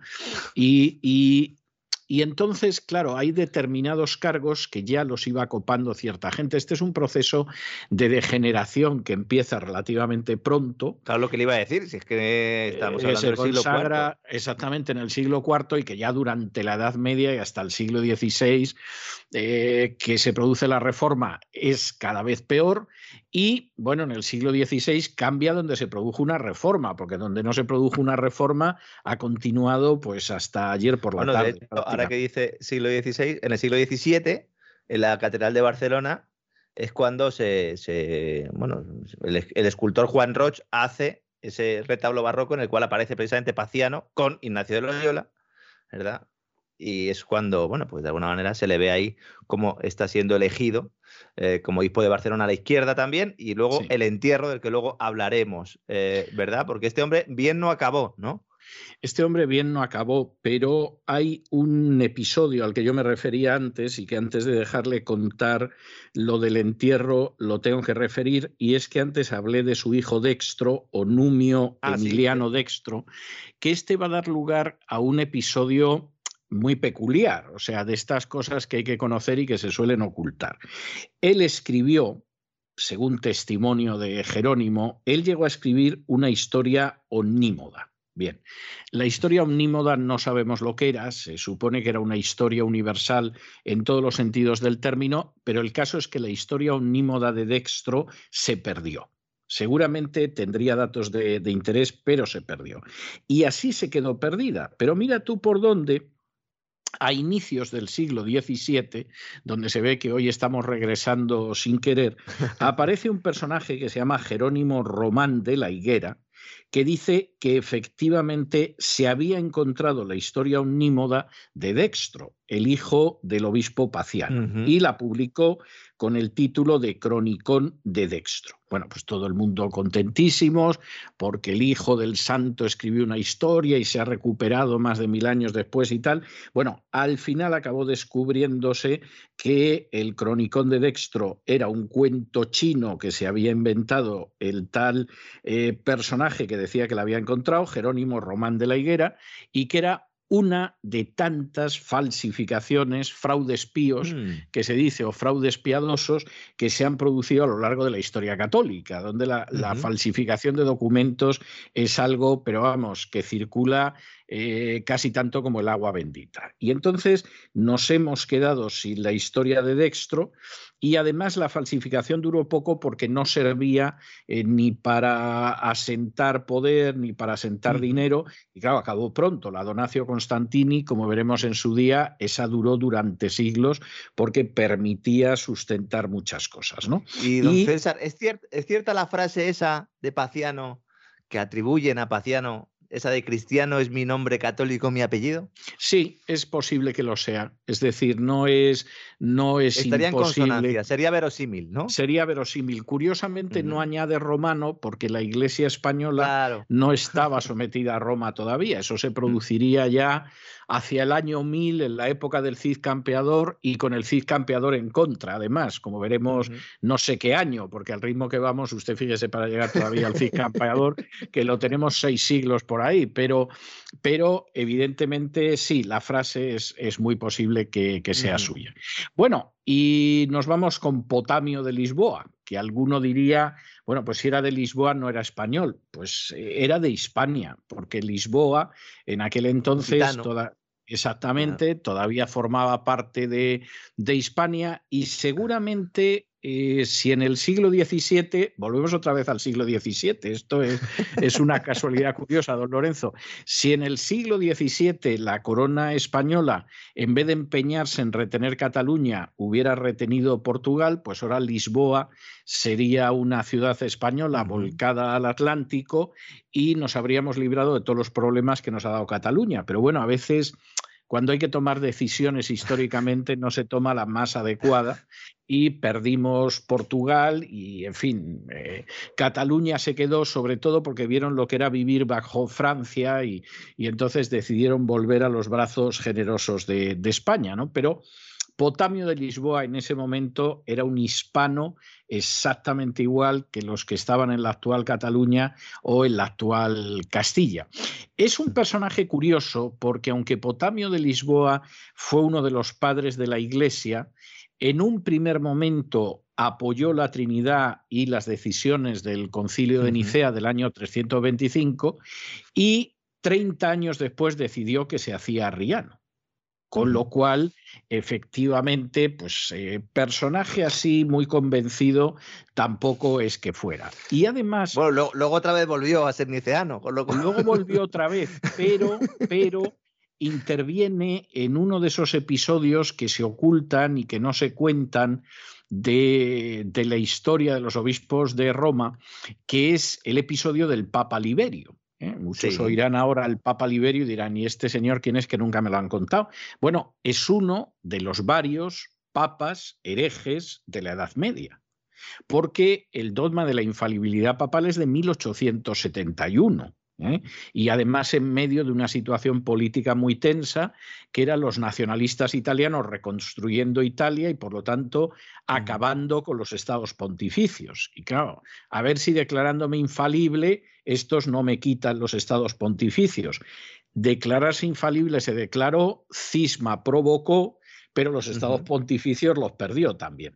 Pero el Papa Liberio, que es un papa hereje, es un personaje que en un momento determinado da marcha atrás de la cristología ortodoxa, por decirlo de alguna manera, y acepta una fórmula que cristológicamente es herética. Y de hecho, uno de los que le dijo al Papa Liberio, vaya usted en esa dirección porque eh, aquí no puede ser lo que hay. O sea, olvídese usted del concilio de Nicea, etcétera. No sé si pensó, todavía no es usted infalible y faltan mil quinientos años para que lo sea. Y entonces lo mejor es bueno, que... Hizo lo que hicieron algunos emperadores también, que fue cambiarse de caballo en mitad de la, de la carrera. Exactamente. Y entonces, pues, eh, Potamio es un personaje que en esa etapa de, de arriano, pues no solamente es que convence a Liberio para que se convierta en un hereje, o sea, ha habido papas herejes y además bastantes. Y además, para terminar de arreglar, pues hasta llega a ser el, el redactor de una fórmula cristológica, arriana, que se aprueba en el segundo sínodo de Sirmio. O sea, Potamio uh-huh. era un personaje de cuidado. O sea, esta es la historia. Pero pues solo hace aquí... falta leerle, lo que necesitaba era un psicólogo. Pues verá usted, cuando entremos en la Edad Media va a ser mucho peor, ¿eh? O sea, esa, esa es la realidad. Que, pero, en serio, que, que la ¿sí? gente lo busque para que lo pueda comprobar. Eh, tiene unas descripciones sobre los cuerpos de Lázaro en, en, en una de sus obras, que es que de verdad, que es que ponen, ponen mal cuerpo. Los sermones del obispo Potamio de Lisboa, que busquen en internet y que vean. Porque básicamente lo que planteaba eran un, unos textos, con un, lo, lo describía todo de una forma tan vívida, de una forma tan cruda, incluso eh, reafirmándose en determinados eh, pues términos y léxicos eh, pues bastante ofensivos, eh, un mal gusto básicamente, oscuridad. Algunos eh, analistas o algunos historiadores lo que consideran directamente es que es un léxico propio de poetas y de clásicos paganos, y no es extraño porque estamos diciendo sí. que en esta época lo que había era una fusión prácticamente de todo, ¿no? Ese paganismo tradicional con la, en, las nuevas herejías dentro del propio cristianismo, ¿no? Bueno, y hay otro elemento que es muy importante y que se pasa por alto, a pesar de que en España duró como mínimo hasta el siglo diecinueve y en algunas partes de España hasta entradísimo el siglo veinte, porque yo mismo lo llegué a ver en algunos pueblos, ¿no? En el siglo diecinueve ya eh, a finales no tengo la sensación de que dominara las ciudades, pero dominaba el mundo rural. Y todavía yo en la segunda mitad del siglo veinte avanzada vi su dominio en, en áreas del mundo rural, ¿no? Y es el hecho de que el púlpito era el medio de comunicación de la comunidad. Entonces, mm. claro, determinado tipo de predicaciones tenían un efecto a la hora de sembrar el pánico y con él el sometimiento de las masas, que hoy en día lo tiene la televisión y la radio y la prensa escrita. Pero en aquel entonces, pues claro, no se tenía uno que colocar detrás de un micrófono y llamar ratas eh, dignas del exterminio a los que, por ejemplo, no se sometían a la vacuna. Pero te subías al púlpito y empezabas a hablar de las llamas del infierno, de los padecimientos, eh, del azufre y de Lázaro, que daba asco verlo y lo describías y tal. Y bueno, sí, la sí. gente iba a la iglesia, pues igual que ahora hay quien se pone la mascarilla o va por la cuarta dosis de vacuna. O sea, sí, esa, sí. Es, esa que, es, es, la que, es que describe toda la putrefacción del cuerpo, la descomposición durante, durante líneas y líneas, y es que al final llega un momento en el que el lector es que está directamente en la escena con todos sus sentidos, luego en la parte de la resurrección.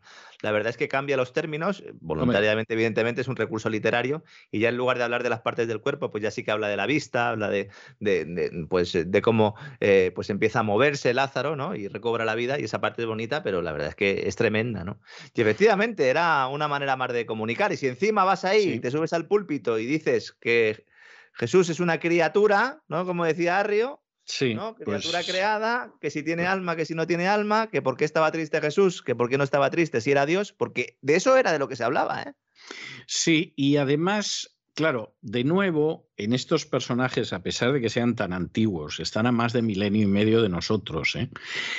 Pero hay unos paralelos tan claros, porque al final la naturaleza humana es la que es. Bueno, pues Potamio de Lisboa en un momento determinado se convierte en arriano, eh, te dice que, que Cristo es una criatura, convence al Papa Liberio para que se haga un hereje. El obispo de Alejandría le tiró de las orejas por haber dicho eso específicamente. Exacto. De tomo y lomo, eh, redacta un, un texto en el segundo concilio de Sirmio todavía más arriano, o sea, que puedes pensar estaba equivocado pero convencido. Sí, sí. Pero resulta, resulta que se muere el emperador Constancio segundo, que era arriano, y hay un cambio de poder. Y hete aquí que en el año trescientos sesenta Potamio de Lisboa ve la luz y vuelve a convertirse en niceano y aborrece el arrianismo. Y no solo eso, sino que dice, y yo antes era arriano por Constancio, porque me obligó claro. él. Claro, la culpa la tenía el emperador. Él no quería, oiga, no quería, Potamio no quería, oiga, no quería, ¿eh? Era Constancio. Y además, puesto que Constancio le presionaba a él, pues él de paso presionaba al Papa Liberio. Entonces, claro, le dieron una finca gente... y todo, ¿eh? Cuando claro, se pasó el arrianismo le regalaron una finca, una finca menos, que seguramente no devolvió, pero cuando, cuando dejó el arrianismo, ¿no? Entonces, claro, este es uno de los padres de la Iglesia.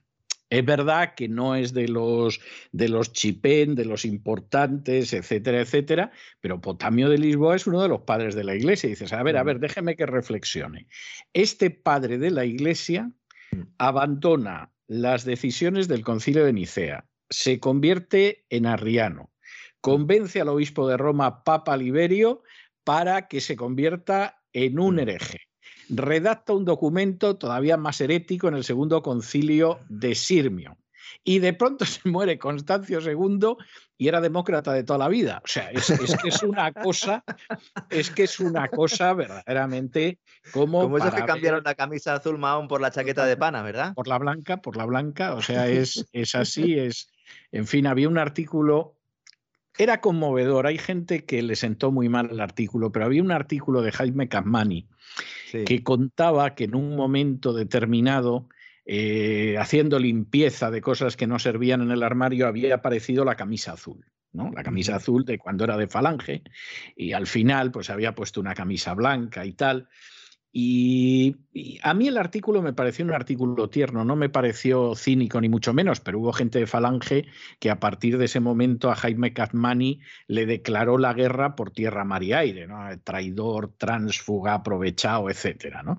Bueno, yo en el caso de Jaime Cazmani no veo que fuera así, pero vamos, en el de Potamio es difícil pensar bien de este padre de la Iglesia y ver cómo se movían las cosas, incluido el obispo de Roma, que se convertía en hereje eh, y que luego dejaba de serlo, y mañana ya veremos. Pero bueno, ahí queda Potamio de Lisboa, personaje hispano, relevante, obispo, padre de la Iglesia, siglo cuarto, y pasamos al último, que también es otro padre de la Iglesia, también otro santo, también obispo, también teólogo, que es Gregorio de Elvira, que fue obispo de la ciudad de Elvira, pues muy cercana de la actual Granada. Este es otro personaje que muere ya a finales del siglo cuarto, pero que bueno, es sobre todo eh, toda esa visión eh, post-constantiniana, por definirlo de alguna manera, y además eh, es un personaje que estuvo en el concilio de Rímini, ¿no?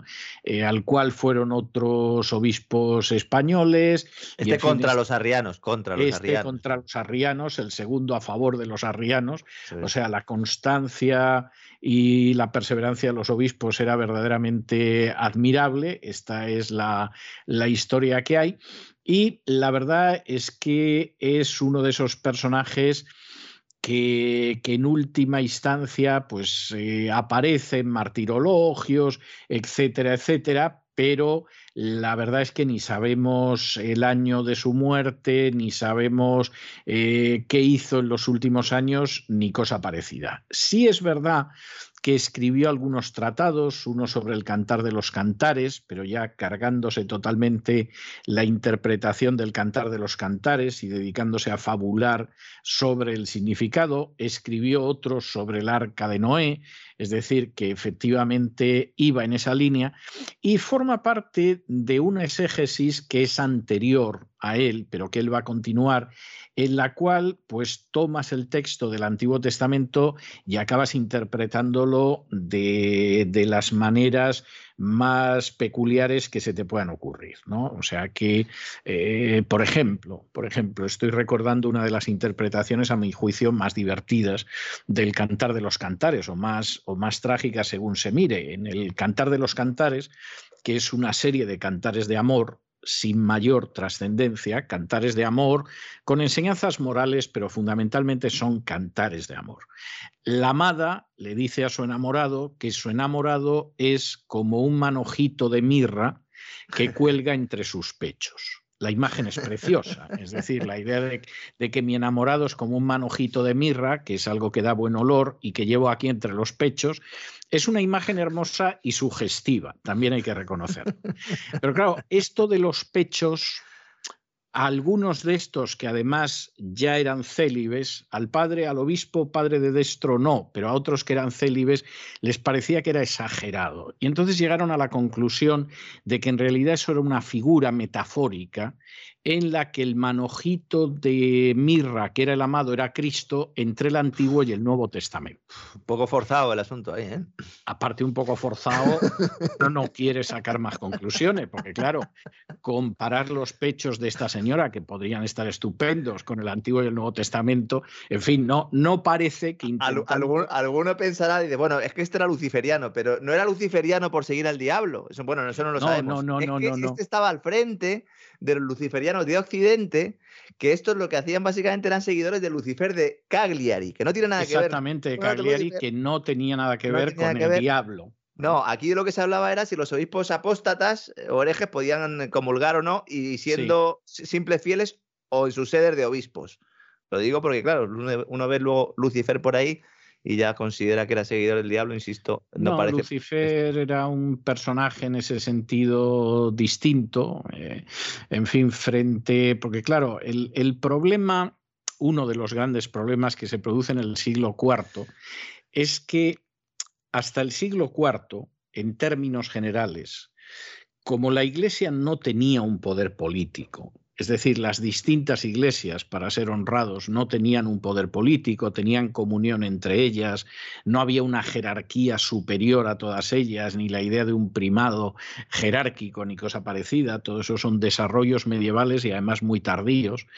Eh, cuando de pronto se producían ciertas situaciones de discrepancia doctrinal o de discrepancia de disciplina, las decidían entre ellos. Y entonces, bueno, pues digamos que esto eh, funcionaba, eh, pues, eh, bueno, relativamente bien. O sea, pero más que llegaban a acuerdos, decían, bueno, pues este significado alegórico pasa a ser dogma a partir de hoy. Sí, y claro, pero... y ese era el problema, ¿no? Pero, en el tratado este del Arca de Noé, lo que plantea él es que, de igual forma que el Arca de Noé estaba prefigurada, también estaba prefigurada la existencia de la Iglesia. Sí, claro. O sea, estamos hablando de ese tipo de afirmaciones. Sí, sí. Claro, llega el siglo cuarto. Tonterías podían haber dicho en los siglos anteriores, pero no tenían mayor trascendencia. Pero claro, llega el siglo cuarto. En el siglo cuarto se permite, y además se aplaude, que un emperador convoque un concilio para decidir cuestiones doctrinales. Bueno, pues a nadie le debe sorprender que luego hubiera otro emperador que se llamaba Constancio segundo que dijera que yo aquí veo que os estáis pegando mucho, ¿eh? O sea, y yo lo que quiero es que estéis todos juntos y unidos y que no haya controversias. A ver, eh, tú, el hispano, redáctame aquí una confesión semiarriana para que me la puedan aceptar los arrianos porque es semiarriana política. Y me, y me la acepten los otros por eso de que solo es semi. Y el otro la redactaba y además iba a ver a Liberio y le decía, mira Liberio, yo por tu bien y el de la Iglesia de Roma creo que tendrías que aceptar esto, uh-huh. que si no aquí puede haber disgustos. Y entonces Liberio, que por supuesto ni se le pasaba por la cabeza que era infalible en materia de dogma ni nada por el estilo, pues acababa aceptando la visión arriana para no tener problemas. Eh, se moría Constancio segundo. Oye, pues eh, parece que el que entra ahora en el gobierno, este es más de la ortodoxia de Nicea. Bueno, pues nada, todos volvían a la ortodoxia claro. de Nicea y todos tan contentos. Claro, eh, había gente que en medio de todo esto intentaba mantener una cierta integridad, estuviera quien estuviera. Y entonces decía, pero bueno, ¿cómo vas a admitir a determinadas personas en la Iglesia? Pero, pero ¿en qué cabeza cabe esto? Jamás. O, por el contrario, eran bastante más laxos y decías, bueno, pues pobrecito, ¿quién está libre de pecado?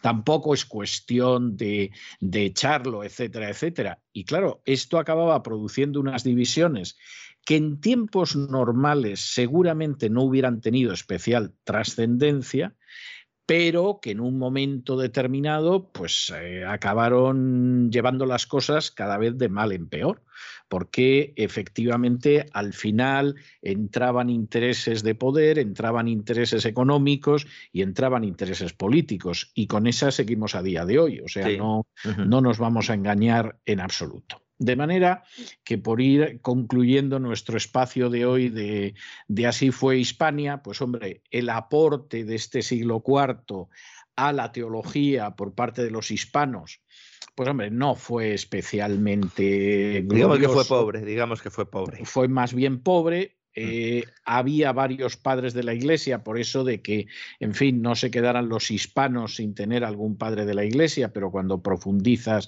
en la historia de los personajes, la verdad es que no son eh, como para estar especialmente orgullosos, pero como nadie sabe ni quién era Paciano, ni quién era Potamio, ni quién era Gregorio, pues no pasa nada. Es decir, que si alguien ahora dice, oiga, pues Paciano, Potamio, Gregorio de Elvira eran de segunda clase, no habrá ninguna tonta que diga leyenda negra, leyenda negra, pues no tiene ni idea ni de quién era Paciano, ni de quién era Potamio, ni quién era Gregorio de Elvira. Y lo poco que aportaron también en algunos casos fue copiado, ¿no? Porque en el caso de, de Gregorio, sí, Gregorio, sí. Gregorio de la Bética, que también se le conocía así, ¿no? Sí. Hay en uno de sus libros donde habla mucho sobre esta figura de, de Cristo como el esposo, ¿verdad? Siendo sí. la Iglesia la esposa, que es lo cual una interpretación. Es paulino, o sea, Es, claro, eso es muy claro. antiguo. Es no, antiguo, originales no eran. Originales claro, ahí no voy. Eran. Y en realidad lo había copiado también Orígenes anteriormente, con lo sí. cual esto es un poco como lo de Darwin, ¿no? Que cuando sí. ya sacó su libro había fusilado prácticamente lo de todo el mundo, ¿no?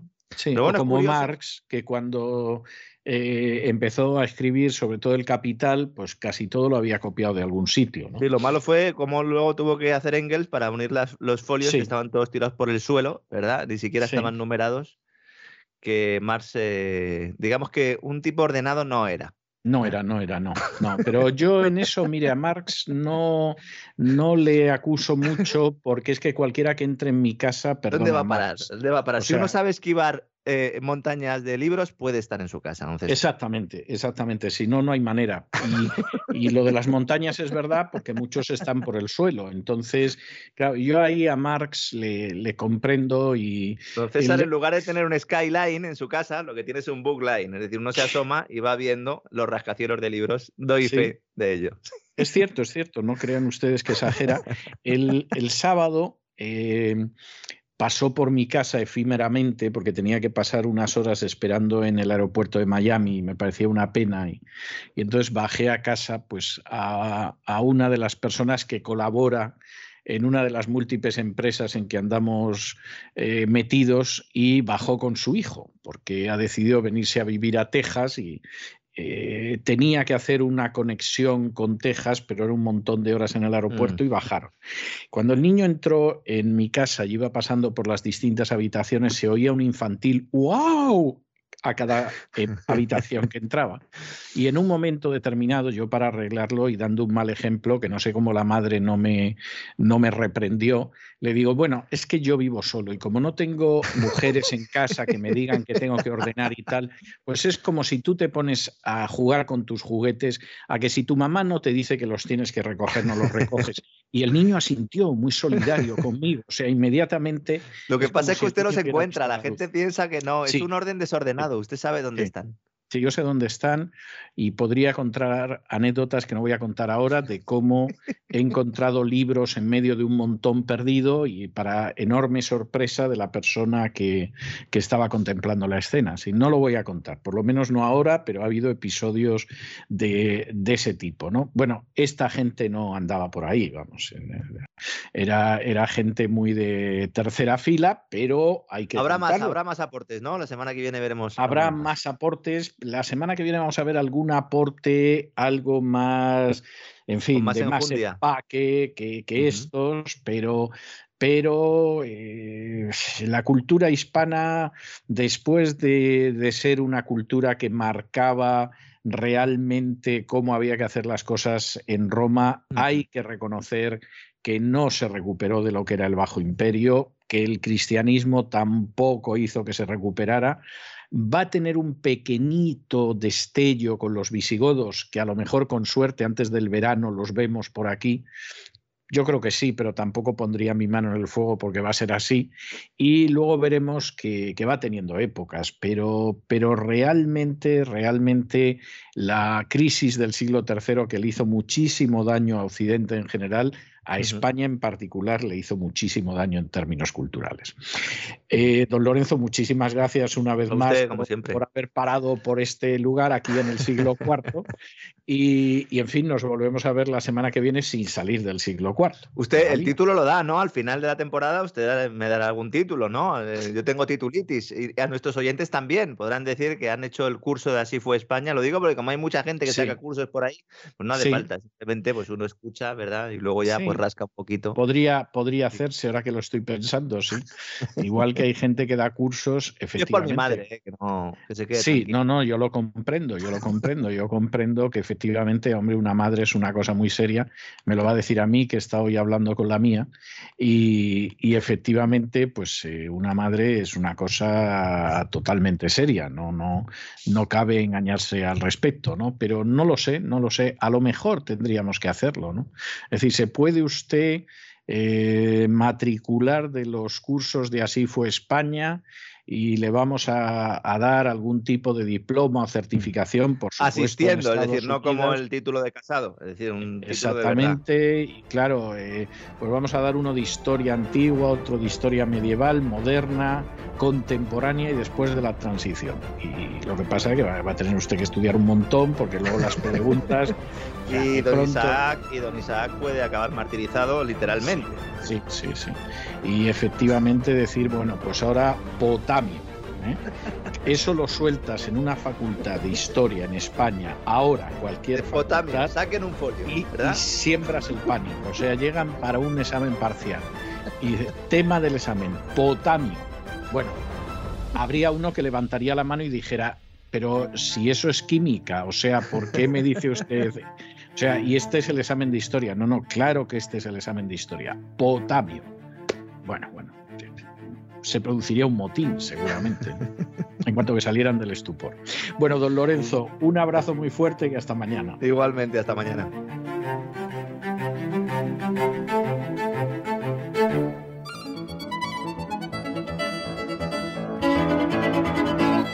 Palabras al aire, con Sagrario Fernández Prieto.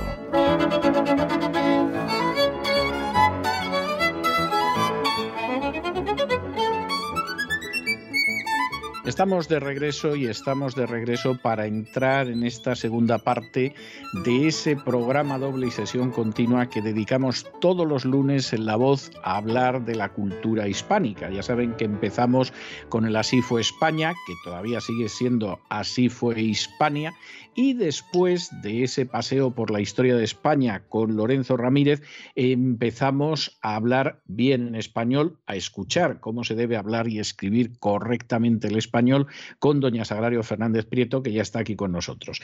Muy buenas noches, doña Sagrario. ¿Por dónde vamos hoy?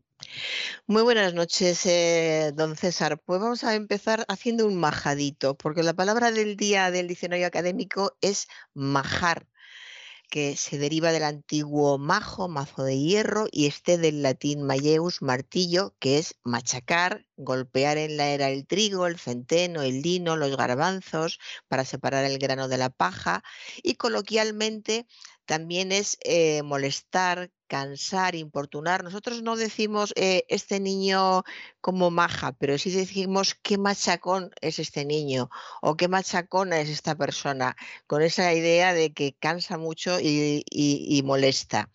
Y el majadito va unido, yo creo que a, si no a nuestra infancia, a, a la, la etapa posterior a la infancia, cuando pasabas por la cocina y tu madre te decía, ya que estás por aquí, haces un majadito de ajo y perejil, que era coger el, pues eso, el ajo y el perejil y, y darle en el mortero y dejarlo bien majadito para que a continuación se utilizara en el guiso. Así que de majar, majadito, de ajo y perejil, y también asociado a, a personas muy, muy pesadas y al campo en general. Y continúo ahora con un tertuliano en, en un debate que dice Dijo, si eso es cierto, será un juez quien tenga que demostrarlo. O sea, que ahora resulta que son los jueces los que tienen que demostrar eh, las cosas. Los jueces juzgan, dictaminan, decretan, fallan sentencias, disponen, pero quien tiene que demostrar... Resuelven. Resuelven también. Sí. Quien tiene que demostrar si es culpable o inocente es la persona juzgada por medio de su abogado habitualmente, pero no, no el juez. Y además, eh, como está el ambiente muy crispado por estos lares, los tertulianos están más crispados de lo normal. Yo creo que a veces se hacen más crispados para dar más emoción a, a los debates. Se les pero... suele decir que lo hagan, pero si acaban coincidiendo, eh, muchas veces acaban odiándose. Y entonces sí. no es difícil, no es difícil que se crispen, porque ya se tienen unas ganas eh, tremendas. No, no crea usted que, que suelen fingir, ¿eh? Sí, en el, eh, sí, en algunos casos además se, se nota. Tengo un, una pareja de, o sea, dos tertulianos y un tertuliano y una tertuliana, que sobre todo en, en ellos dos, uno de ellos mira con una cara de desprecio y rabia al, al otro, que es desagradable. O sea, yo creo que no, no se debe permitir, pues tienes que tener tablas, que te molesta el que está opinando algo diferente a lo que tú dices, pues bueno, te, te aguantas, rebates, eh, argumentas tu opinión con todas las palabras que necesites y que quieras, pero esos gestos de, tan desagradables y esas indirectas, hay veces que realmente es... Eh, Es muy molesto, porque una cosa es, es dar vida, y da gusto cuando dan vida y tienen opiniones que merecen la pena, y otra cosa es que se odien y que además hablen uno por encima del otro, porque estos que se odian suelen hablar a la vez. Y ellos siguen tan tranquilos. Esa, esa idea de yo voy a seguir con mi línea para que a mí se me, para que a mí me escuchen todos. Que no, sí. Que si habláis los dos a la vez no te va a escuchar nadie, ni a ti ni al otro. Sí, pero da lo mismo, ¿eh? O sea, eh, vamos a ver, yo creo que hay un código no escrito, ¿eh?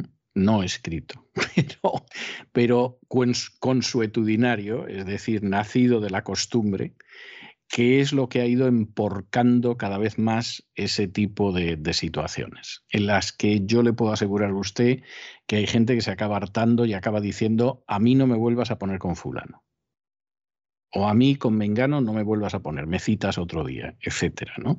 Pero luego hay un código consuetudinario que efectivamente hace que se sigan conductas que son inaceptables incluso en una conversación de cafetería. Sí, sí, sí. Sí, y además, eh, sobre todo, el, el tono. O sea, tú puedes de, decir... Eh, lo que estás diciendo no tiene ninguna base y, y es que no te has preparado el tema. Eso me parece aceptable. Pero que le digas a la otra persona, te deja de decir tonterías, pero deja de decir tonterías, mientras haces un gesto de desprecio, me parece que no se, son cosas que no se deberían permitir. O hacer eh, como si estuvieras mirando las nubes y silbas mientras el otro habla. Todo esto son cosas recientes que se pueden ver en, en cualquier momento. No, hombre, hay, además eh, la televisión la ven personas de todas las edades, eh, hay niños, hay adolescentes y hay actitudes que no se pueden ver en, en, en los medios públicos, no se deberían de ver en los medios públicos, porque son formas de comportamiento que luego a un niño se le afea. Yo veo a veces cosas en adultos de cincuenta años, que es la media de, de los tertulianos, que no se le permiten a un niño de ocho o diez. ¿Pero esto qué es? Y por, no sé por qué estamos hablando de tertulianos, don César.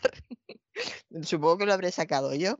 Algo que habrá dicho algún... Ah, sí, lo del tertuliano, lo del juez. Si eso es cierto, será un juez quien tenga que demostrarlo.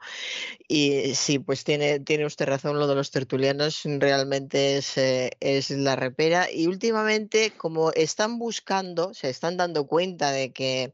Por una parte funciona el enfrentamiento, pero sí. ya es, es aburrido también, porque siempre se enfrentan los mismos, siempre dicen, siempre los dicen mismos, lo mismo. Y, y nunca se, se les entiende a ninguno de los dos porque hablan los dos al mismo tiempo. Y claro, como no puedo dar nombres, no le puedo decir que es curioso que eh, se están incorporando personas que no han estado nunca en, en las tertulias, incluso algunas personas que son de ideología diferente a la ideología de la cadena, pero resulta que independientemente de lo que opinen, hablan y argumentan tranquilamente, y argumentan, tienen argumentos que me parece maravilloso, y saben, saben mucho porque tienen tablas, porque han estado en determinados sitios y en determinados cargos, y saben mucho. Claro, y a veces te, te preguntas, ¿por qué no habéis ido a por estos desde el principio? Por, porque no había el menor interés en ir a por ellos desde no, el no, no sé si será, será también cuestión de dinero, de lo que cobre, haya que pagar a cada uno según quien sea. No, pero seguramente los otros cobran más, ¿eh? O sea, el, el que tiene de profesión sus tertulias eh, con seguridad cobra bastante más que un especialista que usted quiera incorporar ahora, ¿no? A ver, también hay algunos especialistas que lo mismo son médicos que vulcanólogos, que, que coronel del ejército de tierra, ¿no? Y entonces es, es lamentable porque además lo son todo a la vez y eso es muy difícil, ¿eh? Leonardo y alguno más, pero, pero, pero no es fácil encontrar una persona tan polifacética. De hecho, no, no es lo habitual ni es lo normal, ¿no? Pero, pero en principio mucha de la gente nueva eh, y que puedan ser especialistas con absoluta certeza. Eh, cualquier cosa que les ofrezcas te lo van a aceptar, mientras que los eh, contertulios profesionales, por llamarlos de alguna manera, estos tienen un caché que fuera de ese caché no se mueven. Eso, además, recibiendo el beneficio adicional de la publicidad que significa para su medio que aparezcan en un medio o en otro. Porque, claro, te aparece como el director de no sé qué, el redactor jefe de no sé cuántos, eh, el jefe de informativos de lo que sea, ¿no? Y entonces es gente que cobra mucho más y, además, yo le puedo decir que, que en absoluto se ganan lo que cobran, salvo por el espectáculo, ¿eh? Si hablamos de espectáculo, seguramente algunos sí. Así es. Bueno, pues voy a continuar con una presentadora de un programa de televisión que dice: volvemos con las últimas horas de muchas cosas que tenemos que contar. Las últimas horas de muchas cosas. Como quien dice, pues eh, los últimos platos, las últimas migas, las, las últimas recetas. Eh, es la última hora en general. Volvemos con la última hora de la actualidad, que es un tópico, sería la frase tópica. Volvemos con la última hora de la actualidad o la última hora de muchas cosas que os vamos a contar, pero no las últimas horas de muchas cosas. Entonces tendría que haber, haber dicho: volvemos con las últimas horas de cada una de las cosas que... No tiene sentido dar estos rodeos y no es incorrecto decir estas, estas últimas horas. Tendría que haber dicho, pues, la última hora, lo más novedoso, la noticia, lo que acaba de suceder, etcétera. Y eh, un miembro de un jurado a un concursante. No pierdas la tensión concursil. Concursil. Dudé, pero lo repitió y ya no hubo duda. O sea, por que si acaso ya... la primera vez no lo había dicho, sí. o, o simplemente lo decía en tono. No, es que se ve que lo, no, no, no, que, que él no lo decía seriamente. Era él, en vez de concursal, que sería lo correcto, o no pierdas la, la tensión del concurso, hubiera sido lo natural, lo espontáneo, y no hubiera hecho lo normal. No pierdas la tensión de, del concurso, o no pierdas la tensión del concursante, o no pierdas la tensión de concursante. Usando el infinitivo también hubiera sido correcto. Y si no, el equivalente a concursil sería concursal, que sí es correcto. Concurs- no pierdas la tensión concursal del concursante, concursal hubiera sido correcto. Pero concursil, a pesar de que suena, pues eso, a, a cursi, a raro, eh, no es, no es correcto. Pero concursal, perteneciente o relativo a los concursos de tipo jurídico o a aquellos en los que hay una competencia o oposición en, en el aspecto más, más serio, y también perteneciente o relativo a los concursos de acreedores o a cualquier tipo de concursos. Pero concursil es un término que no existe en ningún tipo de concurso, ni de medios de, de comunicación, eh, ni legislativos, ni de ningún tipo. Y ahora eh, seguimos con, con, el, con el ger y elegir. He visto proteger con J. Además, eh, lo he visto en tres casos muy evidentes y el tercero lo, lo, no sé dónde lo he apuntado y no lo he perdido, pero traigo dos. He escrito bien grande en revistas eh, de, de gran tirada, de las que salen el fin de semana. Protege el cutis del frío con J. Protege.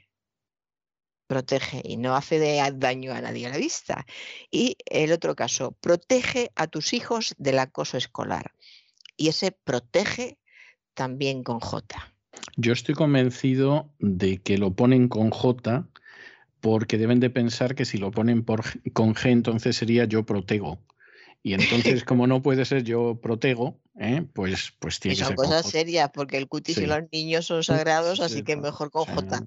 Sí, es, es lamentable, pero la verdad, vamos a ver, ¿quién hace esto en los medios? Es que me, me está usted hablando de cosas, doña Sagrario, que no sé si por suerte o por desgracia, pero desde luego para deprimirme sí que conozco muy bien desde hace años. Pues es que al final estos letreritos los acaba haciendo el becario, ¿eh? Que usted sabe que, que desarrolla la labor de Ollevés, ¿eh? Oye, ves y coloca esos letreritos, oye, ves y tráete unos cafés, etcétera, etcétera, ¿no?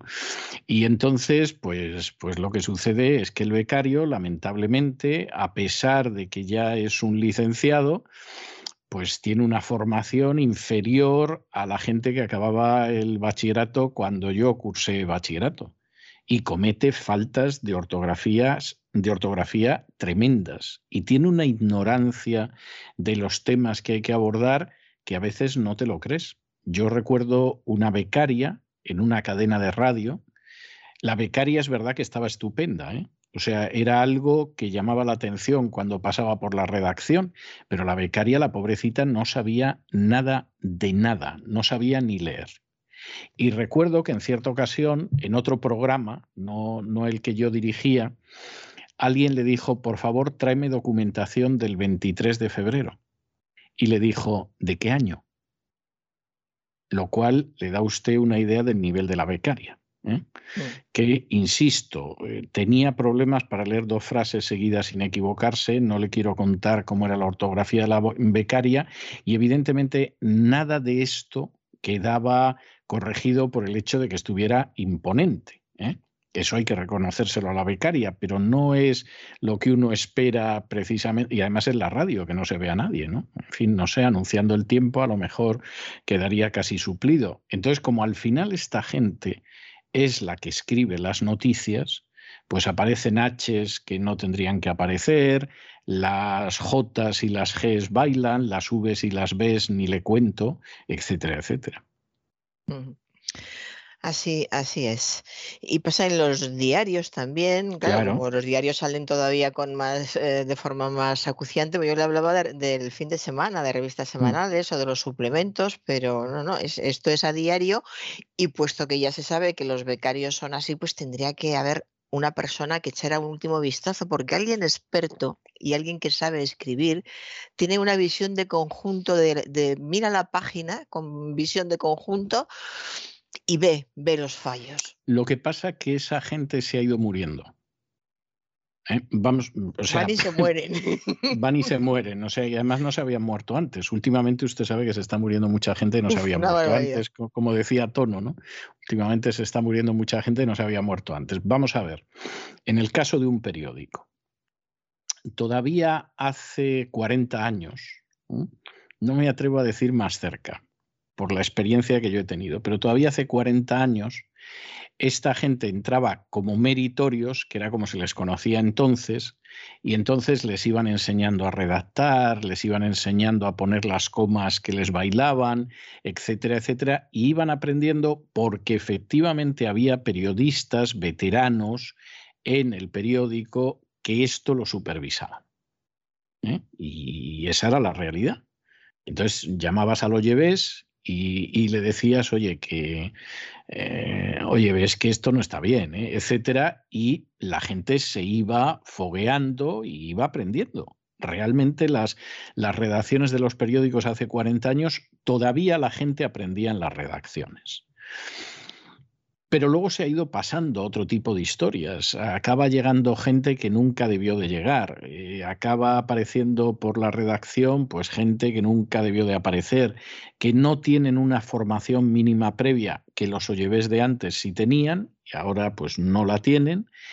Y eh, la gente que cumplía con esas funciones en el pasado ha ido ascendiendo mucho o se dedica a tareas de gestión en la empresa o se han ido muriendo, simplemente. Porque una persona que era ya un periodista de cierto grado hace cuarenta años, pues ahora lo más seguro es que está retirado o está muerto o está en un consejo de administración. Y no los ha ido sustituyendo nadie. Y esto es un fenómeno general. O sea, yo recuerdo a mediados de los noventa que ya en las editoriales no había correctores de estilo. Yo conocí a alguno que era excelente. O sea, estoy pensando en una editorial muy concreta, no muy conocida, pero que trabajaba en un sector muy concreto y vendía internacionalmente incluso, y no es de las editoriales que suenan en España cuando se habla de editoriales, aunque era una editorial que funcionaba muy bien. Y tenía a un corrector de estilo que es el mejor que yo he conocido en ninguna editorial. Y este hombre se jubiló a mediados de los noventa. En un momento, además, que en grandes editoriales importantísimas, de pronto los correctores de estilo también se estaban jubilando, porque eran más o menos de la misma edad, y no los sustituyeron. Y bueno, pues ¿Qué le voy a contar a usted, doña Sagrario? Así está el panorama. Bueno, continuamos. Continúo con la palabra mena, que eh, tiene, es una palabra polémica y últimamente también eh, tiene cierto, cierto auge. Eh, la palabra mena, aparte de los significados, vamos a recordar los significados porque muchas personas no lo sabrán. Eh, mena significa mina y el mineral que, que se extrae sí, de, de ella. Sí. Mena significa pez marino. Hay un pez marino que se llama mena, teleósteo del suborden de los acantopectídeos. Se lo digo porque a usted estas cosas le apasionan. Entonces, sí. También significa eh, grueso de un cabo medido por la circunferencia, es decir, que tiene sus significados pro propios. Y ha pasado a significar menor no acompañado, refiriéndose a los eh, menores que entran en la península eh, solos, se bajan de pateras, como sea, llegan a la península, no se sabe ni, ni dónde, ni cómo, y se les denomina de esta manera, acaban en determinados eh, centros, los que acaban en, de, en esos centros. Y eh, estas, estas son siglas, MENA significa menores extranjeros no acompañados. Y ahora ha pasado a llamarse menas a cualquier grupo de, menor, de menores que, que vayan por la calle, eh, pues tres o cuatro menores o los que sean, que, que van haciendo algo o no van haciendo nada, o se les pide la, la identificación, sale a menudo las noticias en... en los medios de comunicación, un grupo de menas hizo esto, o un grupo de menas en tal barrio hizo tal, tal cosa, y eh, no son centros, eh, porque se empezó a decir, si están en centros, ¿por qué no tienen un horario? ¿Por qué no tal cual? No, no están en centros porque estos chicos viven en España y viven en sus casas o en sus pisos y no tienen por qué estar en ningún centro, y no tienen por qué salir acompañados por, por nadie, son simplemente menores no acompañados. Y cualquier menor puede salir a la calle no acompañado, salen los niños de ocho o diez años juntos, juntos o no juntos, salen a la calle sin ir acompañados, no extranjeros. Entonces eh, tiene que quedar, quedar claro esto, que una cosa son los menores extranjeros no acompañados, que fue co cuando conocimos estas siglas y se empezó a hablar de los menas, y otra cosa son los chicos que salen solos a la calle y por, no hay por qué llamarles mena para no confundir y además porque no tiene sentido. O sea, ahora vamos a llamar a nuestros niños que salen a la calle con los amigos, niños que tienen a lo mejor diez, doce, quince años y salen a jugar con los amigos y eh, son menas porque son menores no acompañados. No es que sea ni bueno ni malo, es que es una tontería, no hay por qué llamarles menas, sin más. Y voy a otro tertuliano. El que gana la guerra es el que gana el relato. Estoy de la palabra relato, don César, pero qué harta, qué harta. A todo el mundo le ha dado por hablar del relato. Sí, hay veces... porque esto yo sé cuándo surgió y efectivamente ya es algo que, que, que todo el mundo lo repite. Sí, acaba, acaba cansándose. Sí. Además es que acaba significando todo. Cada vez que escuchas a alguien sí, y te quedas sí. con la frase y miras el, el contexto, pues, pues puede significar una cosa u, u otra y es fácil, fácilmente sustituible y fácilmente evitable. No hay que ni, ni siquiera hay que sustituirlo por otra cosa, es simplemente una palabra que no hace falta y a la gente le encanta esto del relato y, y entonces eh, lo meten en cualquier parte. En este caso eh, la frase tenía cierta, cierta entidad. El que gana la guerra es el que gana el relato. Cierta entidad porque hace alusión a una, a una frase y a una idea que todos, o por lo menos algunos, tenemos en, en la cabeza. El que... El que, gana la, el que gana la guerra es el que cuenta la historia, más o menos, venimos a decir en general, ¿no? Y aquí se utilizaba de esta manera. El que gana la guerra es el que gana el relato. No gana el relato, si acaso será el que lo cuenta, ¿no? Se supone que quiere decir el que tiene la opción de dar a conocer el relato de, de la guerra. Si empiezas a analizar esta frase, cada vez te parece más absurda. Lo sé por experiencia, he tenido que dejar de mirarla porque ya no, no podía darle más vueltas. Y por muchas vueltas que le dé, lo que está claro desde la primera vez que ves la frase o que piensas en ella, es que no hace ninguna falta este, este relato, que significa narración, cuento, conocimiento que se da de cualquier hecho, reconstrucción de acontecimientos.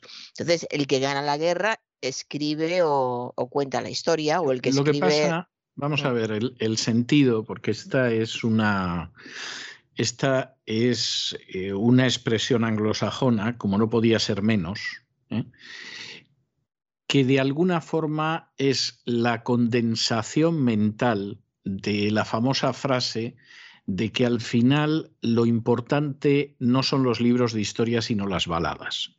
Esta es una afirmación poética en el sentido de que, bueno, al final lo que la gente se cree no es lo que cuentan los libros de historia, que la inmensa mayoría no se molesta en leerlos y que son contradictorios. Al final la gente se acaba creyendo lo que suena por ahí y acaba formando parte de la cultura popular, que es lo que quería decir las baladas, porque tampoco creo yo que a estas alturas la, la gente acabe creyéndose las baladas. Pero bueno, el sentido es ese.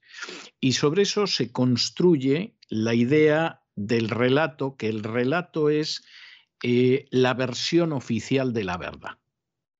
Es decir, finalmente hay una elaboración de la verdad, de la verdad oficial. Por supuesto que a veces puede parecerse a la real como un huevo o una castaña, y de hecho mi primera novela publicada abordaba ese tema, o sea, es un tema que me interesa hace décadas, y a eso se denomina el relato. Entonces, claro, la historia es que efectivamente manipula, porque esta es la realidad, manipulando los medios de comunicación, manipulando la educación, manipulando una serie de fuentes de, de información, usted acaba construyendo un relato que, por supuesto, quiere que sea el suyo y no el de enfrente, que será distinto, ¿eh? Y, y eso es lo que se conoce como ganar el relato. Es decir, finalmente usted ha conseguido que la historia oficial sea la que usted cuenta. Esto en España empezó a emplearse de manera muy directa con el terrorismo de ETA. Es decir, los nacionalistas vascos están consiguiendo ganar el relato. ¿Por qué? Hombre, pues porque al final los chicos de ETA no eran tan malos, no mataron a tanta gente, y los de enfrente pues eran unos opresores, unos torturadores, etcétera. Y claro, las víctimas ponían el grito en el cielo y decían, es que nos, nos están ganando el relato, ¿no? Y hasta ahí yo diría que más o menos se puede entender. El problema es que luego, pues como usted muy bien dice, el relato acaba siendo hasta el penalti que no pitó el árbitro en el campo del Mestalla el último domingo. Pero, pero hay toda una idea, que puede ser discutible o no, que surge del terreno de las ciencias políticas y que tiene un cierto interés. El problema es que como tantos términos que en realidad ni se conoce el origen, ni se conoce con exactitud cuál es el significado, pues al final se acaban empleando para las cosas más diversas e incluso contradictorias. Lo que no sé, claro, es, es un matiz diferente. El que gana la guerra es el que gana el relato. Yo lo sí, que lo equiparaba sí, impone... a cada uno cuenta la historia según le vaya en ella, pero no, no, es, exacta, no es eso. No, la no idea es, la... es que el que gana la guerra acaba imponiendo su relato. Su, su relato. Es decir, el, eh, la versión oficial la impone. Eso no es del todo cierto. Es decir, vamos a ver, sí es verdad que generalmente los vencedores acaban imponiendo eh, su relato de cómo han sucedido las cosas, aunque no sea verdad. Pero la vida da muchas vueltas, ¿eh? O sea, porque claro, los vencedores de hoy acaban siendo los vencidos de mañana, etcétera, etcétera, y entonces eso no es tan seguro. Pero bueno, eh, esa frase vendría a equivaler a la historia la escriben los vencedores. Sí. Que es, que es, bueno, es una verdad, pero no es una verdad absoluta. Es decir, ha habido vencedores que al final la historia no la han podido escribir. Y yo creo que la Guerra Civil Española es un ejemplo. Es decir, la Guerra Civil Española, quien la ganó, yo creo que no hay vuelta de hoja, porque después vino una dictadura de cuarenta años, o sea que eh, victoria más rotunda eh, hay pocas en la historia y que durara más tiempo. Pero no cabe la menor duda de que el relato, por utilizar este término, desde antes de acabar la guerra lo han escrito los, que, los vencidos. Es decir, al final, ¿qué conoce la gente mínimamente de la Guerra Civil Española? ¿Por quién doblan las campanas? De Hemingway, La esperanza de Malraux, etcétera, etcétera, etcétera. Entonces, al final, eh, pues sí, los vencedores intentaron escribir la historia, pero como muchos estaban acomplejados y con sentimiento de culpa y todo lo demás, eh, fueron prefiriendo no tocar demasiado el tema y fue una guerra entre hermanos y vamos a llevarnos bien. Y al final, ahí el relato... Eh, quien lo ha impuesto han sido los vencidos, en un momento determinado hasta de manera legal. ¿eh? Sí. O sea, esa, o legislativa por lo menos, esa es la realidad. Pero es verdad que al final los vencedores son los que escriben la historia. Sí, sí, eso sí es. Eso es indiscutible. Sí. Y que quien acaba imponiéndose, pues acaba imponiendo también su visión de los hechos. Yo he dicho muchas veces, generalmente para sorpresa y a veces escándalo de la gente que me oía, que si Hitler hubiera ganado la guerra, la historia de la Segunda Guerra Mundial sería muy diferente. Es decir, Hitler sería el gran héroe y salvador de la humanidad que nos había salvado de los judíos y del comunismo. Y, y además, el, según manejaba Hitler la propaganda. Y además, según la manejaba. Sí, sí. Y el relato, el relato, por utilizar este término tan sobado y tan mal empleado, hubiera sido ese.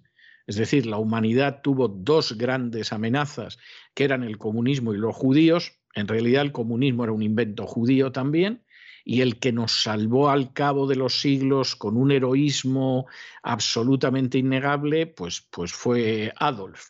Y, por supuesto, de determinados episodios no se hablaría, nadie hablaría de los que murieron en los campos de concentración, como por regla general nadie habla de los bombardeos aliados sobre, sobre el Tercer Reich.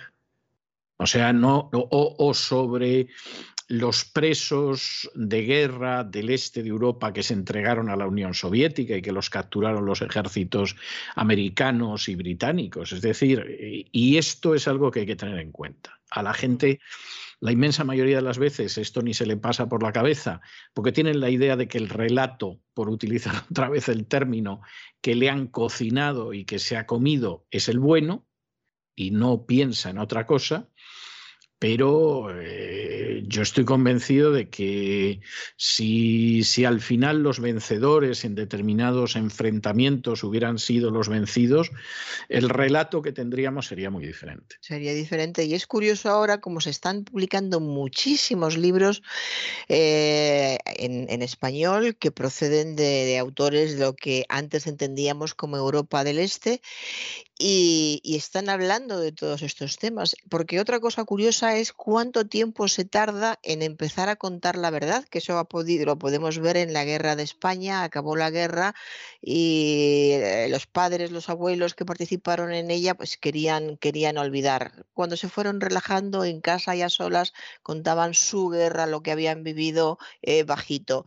Eh, muchas personas nos hemos enterado de lo que pasó con nuestros abuelos con, al cabo de muchos años. Es decir, que tarda mucho tiempo en componerse las cosas, en saber qué pasó, pero incluso en pequeños núcleos, en las familias, porque hay miedo y sobre todo porque hay ganas de paz, de estar tranquilo, de no recordar, de sobrevivir y de olvidar. Y es cuando llega una generación nueva, Eh, fresca en el mejor sentido de la palabra, que no ha vivido todo eso, que se ha criado de otra manera, que ha ido a la universidad, que ha estudiado y tiene capacidad de escribir y empieza a escribir ensayos o novelas cuando todo esto empieza a salir. Y no sabe la cantidad de cosas que están llegando del este, contando historias que, que nadie sabía, que incluso pues te cuesta trabajo, como los países han cambiado tanto en, en, en esa zona de Europa, identificar de qué país eh, están hablando en, en algunos casos. Y es muy, es muy interesante, es también muy doloroso, y luego casi siempre eh, la escritora o el escritor acaba diciendo que era una necesidad para estar en paz con sus antepasados que murieron, aunque, o sea, padres, abuelos y bisabuelos murieron hace muchos años. Es gente que se ha quedado prácticamente sola en el mundo, ya solo tienen descendientes porque han muerto casi todos y se siente en deuda. Y empieza a investigar, investigar y, y hay muchos libros eh, saliendo con, con estos temas. Bueno, voy a ver si acabo. Eh, eh, bueno, pues estaba usted hablando de, del relato. Tengo ya aquí una palabra apuntada que me, que me han dicho hoy, pues es que además tienes el instarrelato. El instarrelato es el relato en Instagram. Que va, va, va, va a haber muchos más tipos de, de relatos. Y eh, luego también están los Reels, que yo me he enterado hace poco de lo que es, que es una, una nueva función de Instagram para crear vídeos creativos. Todo esto es eh, desde que la lengua está viva y que da gusto ver que una lengua está viva y que llegan términos y necesidades nuevas y se van creando nuevas palabras, eh, es indudable. Ahora, para personas que no estén en este ambiente y tengan que estar enfrentándose cada día a palabras que no entienden, que yo me imagino que muchas personas cuando oyen estas palabras simplemente se les queda un hueco, es como si no hubieran escuchado nada y, y se quedan tan tranquilas. Bueno, pero voy a acabar con algo muy bonito. Hace pocos días falleció, esto no es bonito que haya fallecido nadie, pero resulta que falleció una señora a la que se llamaba la abuela Cristina Calderón, que es la, era la última hablante nativa del yagán en el sur de Chile. Eh, es bonito que haya sido noticia internacional, porque ha sido noticia internacional, que fuera la, la última mujer que conservaba un, un idioma. A mí este tema, naturalmente, me parece apasionante. Conservar un idioma es conservar una cultura, conservar una historia, es, es fundamental. Y esta señora, yo he estado indagando, y sí se preocuparon de, de grabarla bien, de que enseñara su lengua a niños pequeños para que no se perdiera. Y, en fin, sí se cuidó mucho este tema del, del sur de Chile. Yo he estado toda esta semana hablando con, todo el tiempo no, pero he hablado mucho de la figura de, de esta abuela que murió muy mayor. Hay imágenes de ella con niños pequeños a los que les hablaba en su lengua y esos niños pequeños pues ya van a hablar siempre su, su castellano de Chile y, y esta lengua que les enseñó la, la abuela Cristina, porque todos le, la llamaban la abuela Cristina. Y justo en estos días, esta señora falleció hace tres días y ayer creo que fue, la lengua maya fue declarada patrimonio intangible de la humanidad. Desde el momento, esto es muy importante, en cuanto una lengua eh, se considera patrimonio intangible, quiere decir que no va a desaparecer. Ya esa es la gran garantía, no va a desaparecer. Se va a cuidar eh, pues, haciendo que los niños la, la aprenden, procurando eh, editar libros en ese idioma, que se estudie en, en otros países, se va a cuidar. Y se va a ampliar incluso. Es la garantía de que ya esa lengua va a sobrevivir para siempre. Y eh, ya de paso doy una, a modo de, de noticia, la primera lengua que se convirtió en patrimonio cultural inmaterial de la humanidad, que es como se llama, fue una lengua del pueblo indígena Mapoyo de Venezuela. Y esa fue la primera que ingresó en esta línea en el dos mil catorce, en la línea de eh, Patrimonio Cultural Inmaterial de la Humanidad para la salvaguardia urgente. Siempre se elige una lengua que hablen muchas personas y que sea muy importante que no se pierda. Y entonces este, el hecho de considerarla de, de esta manera es lo que hace que se salvaguarde y algún día habrá niños que... que hablen, eh, que hablen estos, estos idiomas, estas lenguas. Y, y ya termino, César. He terminado. Pues he dicho. he dicho, sí. Yo, yo conocí a una persona, era una bellísima persona, supongo que habrá fallecido ya hace años porque era muy mayor, que cuando terminaba sus exposiciones, que eran exposiciones muy bien articuladas, al concluir decía, he dicho. Y yo me quedaba pasmado, o sea, de que todavía hubiera alguien que utilizara esa fórmula de conclusión, aunque él era una persona muy mayor, ¿no? Y tenía su lógica que, que lo siguiera haciendo. Pues muchísimas gracias, doña Sagrario. Yo le voy a dejar ahora con música maya, ¿eh? Para que vea que aprecio toda esta cuestión, y le voy a dejar con música ancestral de los mayas, y nos volvemos a encontrar el jueves, Dios mediante.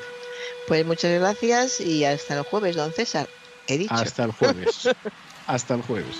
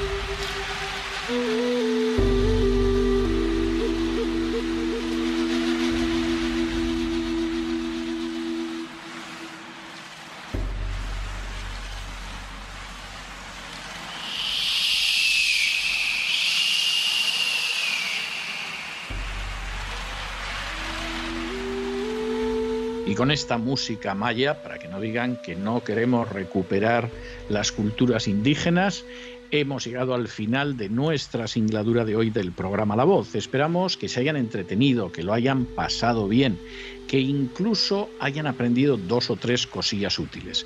Y los emplazamos para mañana, Dios mediante, en el mismo lugar y a la misma hora. Y como siempre, nos despedimos con una despedida sureña. God bless you. Que Dios los bendiga.